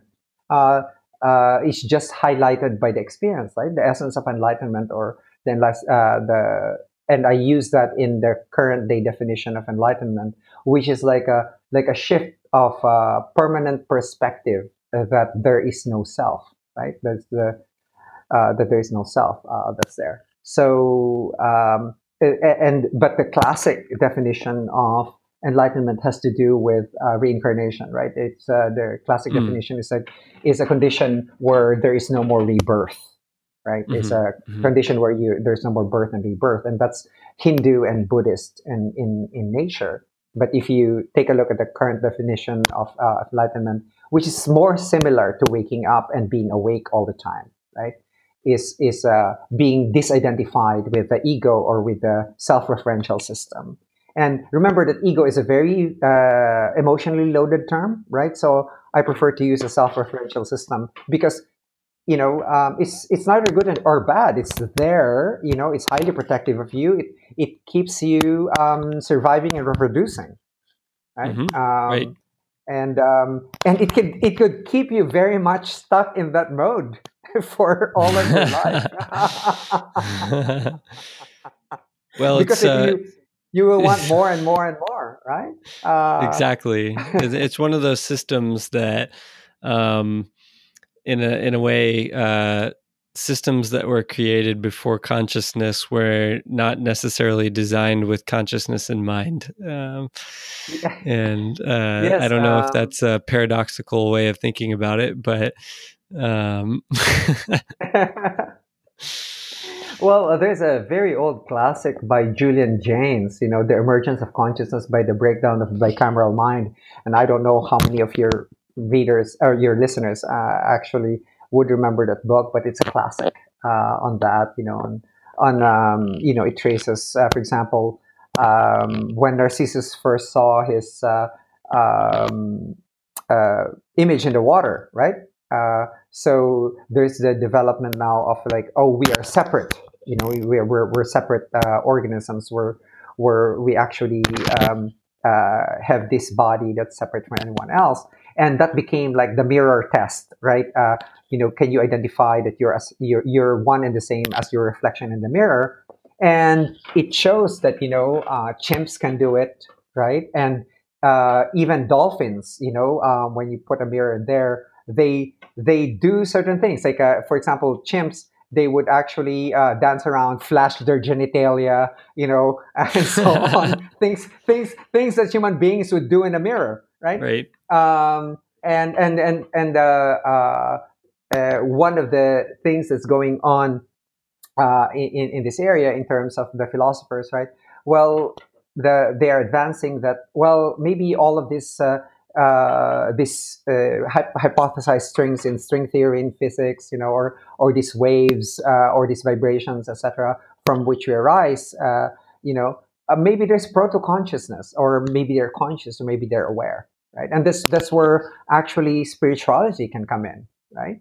You may regard all of these things as having all these things that make us up as actually having as consciousness itself, and then there there arises the whole the whole field of spirituality. So you you're just basically expanding from physics into uh, the mode of spirituality. So you know, um, as as uh, you know, it, was it Nassim Haramein who, who quoted this? It's like uh, um, you know, uh, uh, spirituality is just physics that's unexplained. Mm, okay. Something like that. Yep. Uh, I, I think that's him, or you know, um, eh, so so th- these are the things that that I think has become urgent during our time, uh, Jason. Uh, waking up, um, saying, "Okay, this is enough. You know, uh, this is what I need." You know, uh, the ego is an accumulator of experiences, right? Right. It will. It, it's very funny uh, how the way people uh, like travel right now, or they the way they raise their kids, right? They um, they're there, but they're checking their phones. They're not present for the kids. They travel and they just take pictures all over the place without actually putting their phones down to actually admire the place. Right. You know, so it, it's it's it's it's uh, that thing, and um, you know, your your your uh, desire to move towards something that's pleasant and to move away from un- uh, something unpleasant.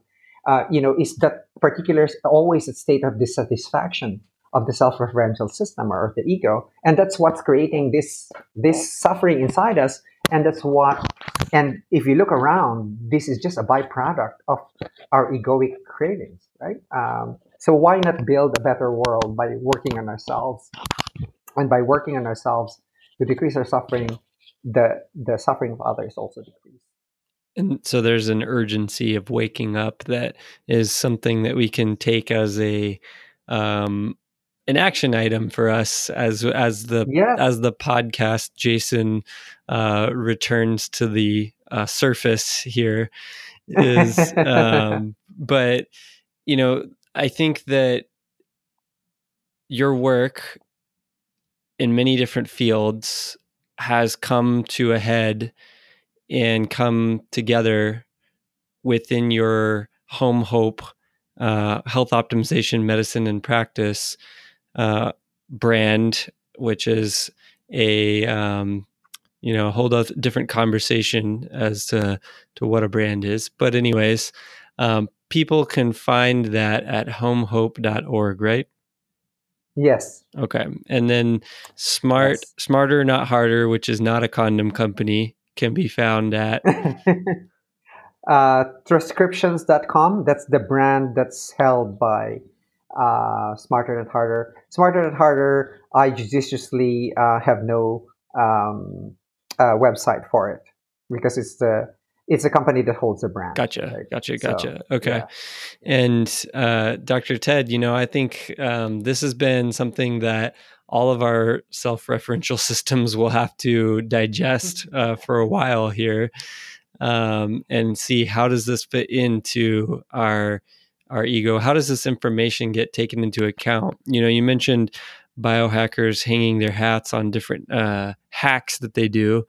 Um, and Yeah. saying like where does this fit into the bigger picture but in general um, a lot of what we've talked about here the seven pillars of health optimization uh, optimizing our mitochondria or, or providing the right environment for mitochondria to thrive um, and smurf nootropics yeah.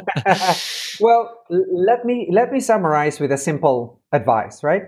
Even if you don't do all the testing, you don't do the health optimization, etc. There's a very inexpensive way to do this, and the way to do this is by hacking your lifestyle, right? And uh, what do I say with this? Well, one, you know, uh, make sure that you sleep well, right?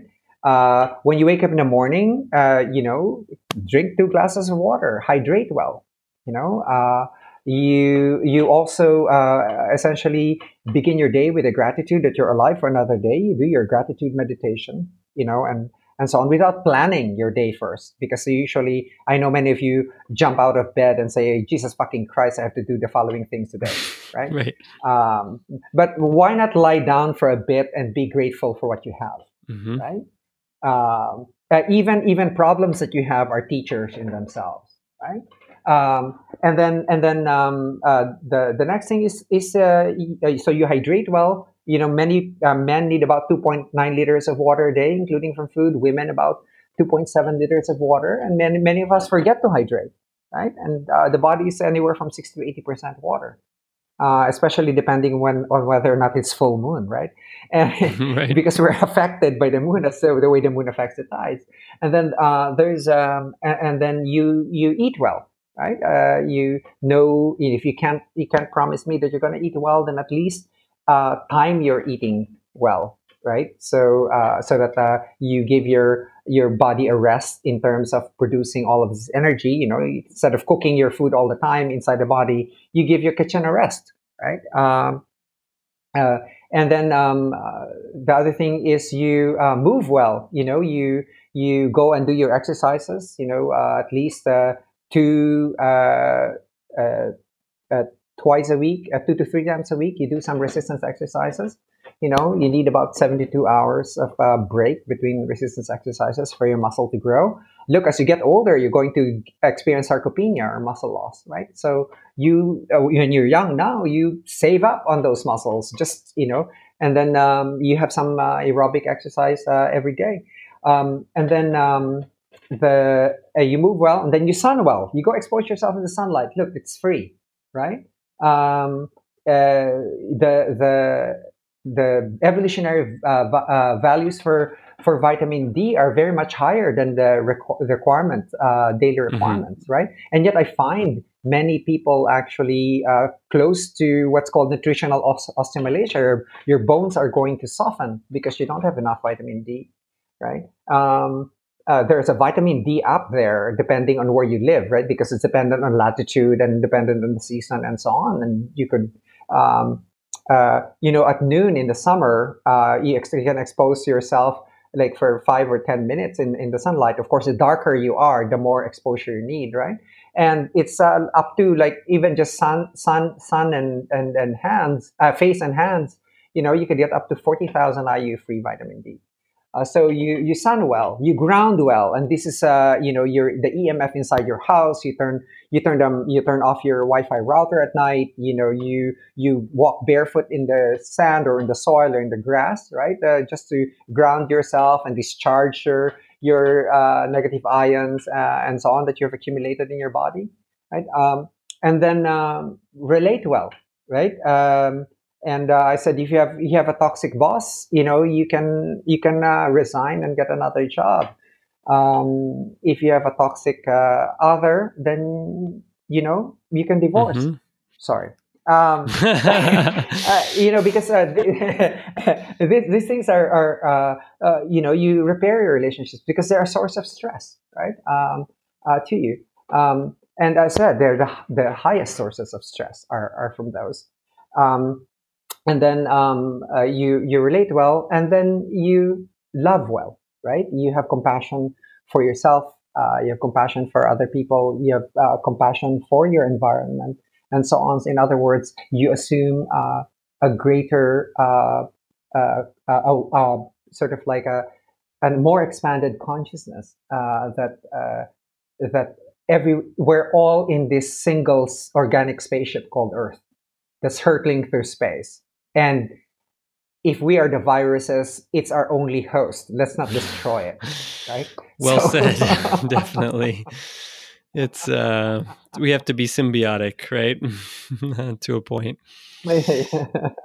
well that's uh, i think that's a great summary because hacking your lifestyle is something that in many cases is free and everyone can do and the risks are often very low um, and so you can get all bent out of shape about all of the different things that dr ted just suggested but ultimately mm-hmm. um, going outside uh, there's probably somebody out there that might uh, have some condition that is allergic to being outside and i apologize if we are oversimplifying this but going outside seems to be the right thing for many people um, and it's free to do uh, and so that, that's just one example out of the many that you just provided um, also to highlight we talk a lot about vitamin D, but it's a sort of a proxy measure in a way.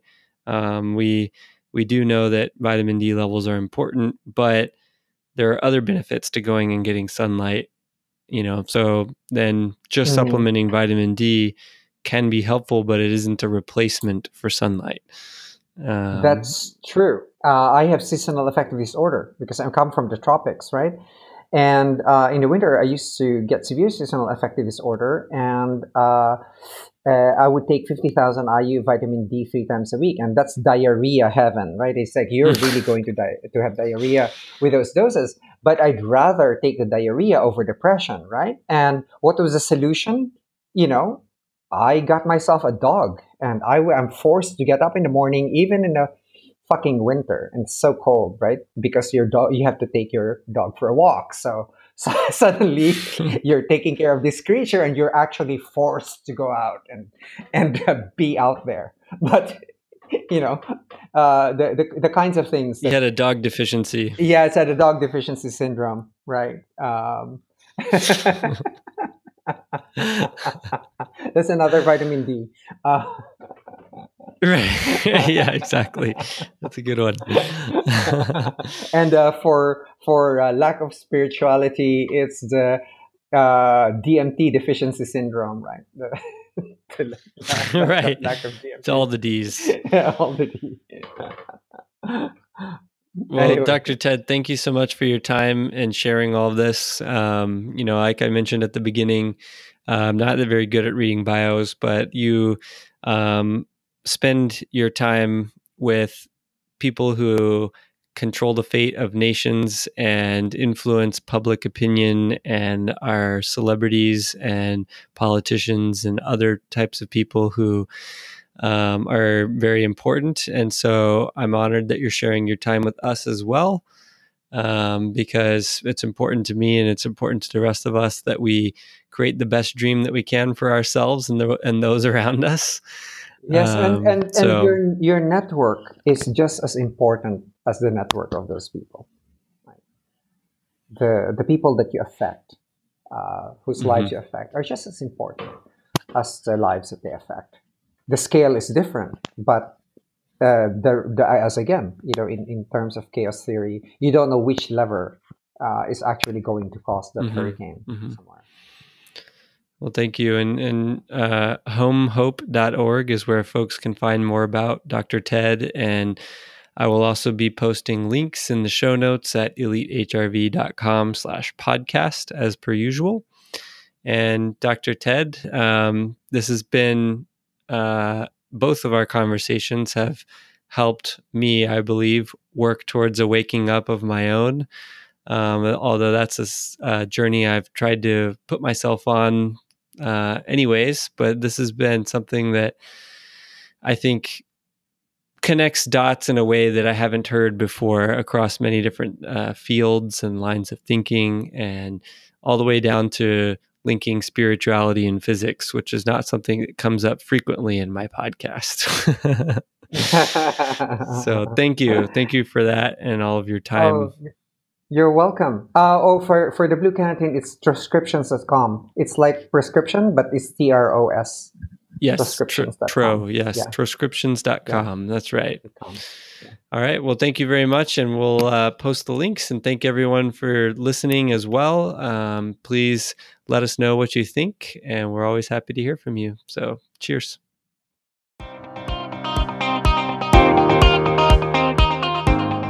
The Elite Academy now offers in depth online courses on multiple subjects. So, if you're enjoying the content of this podcast, but you're looking for a more structured and logical progression looking at the science and application of these subjects, check out the Elite Academy at elitehrv.com/academy.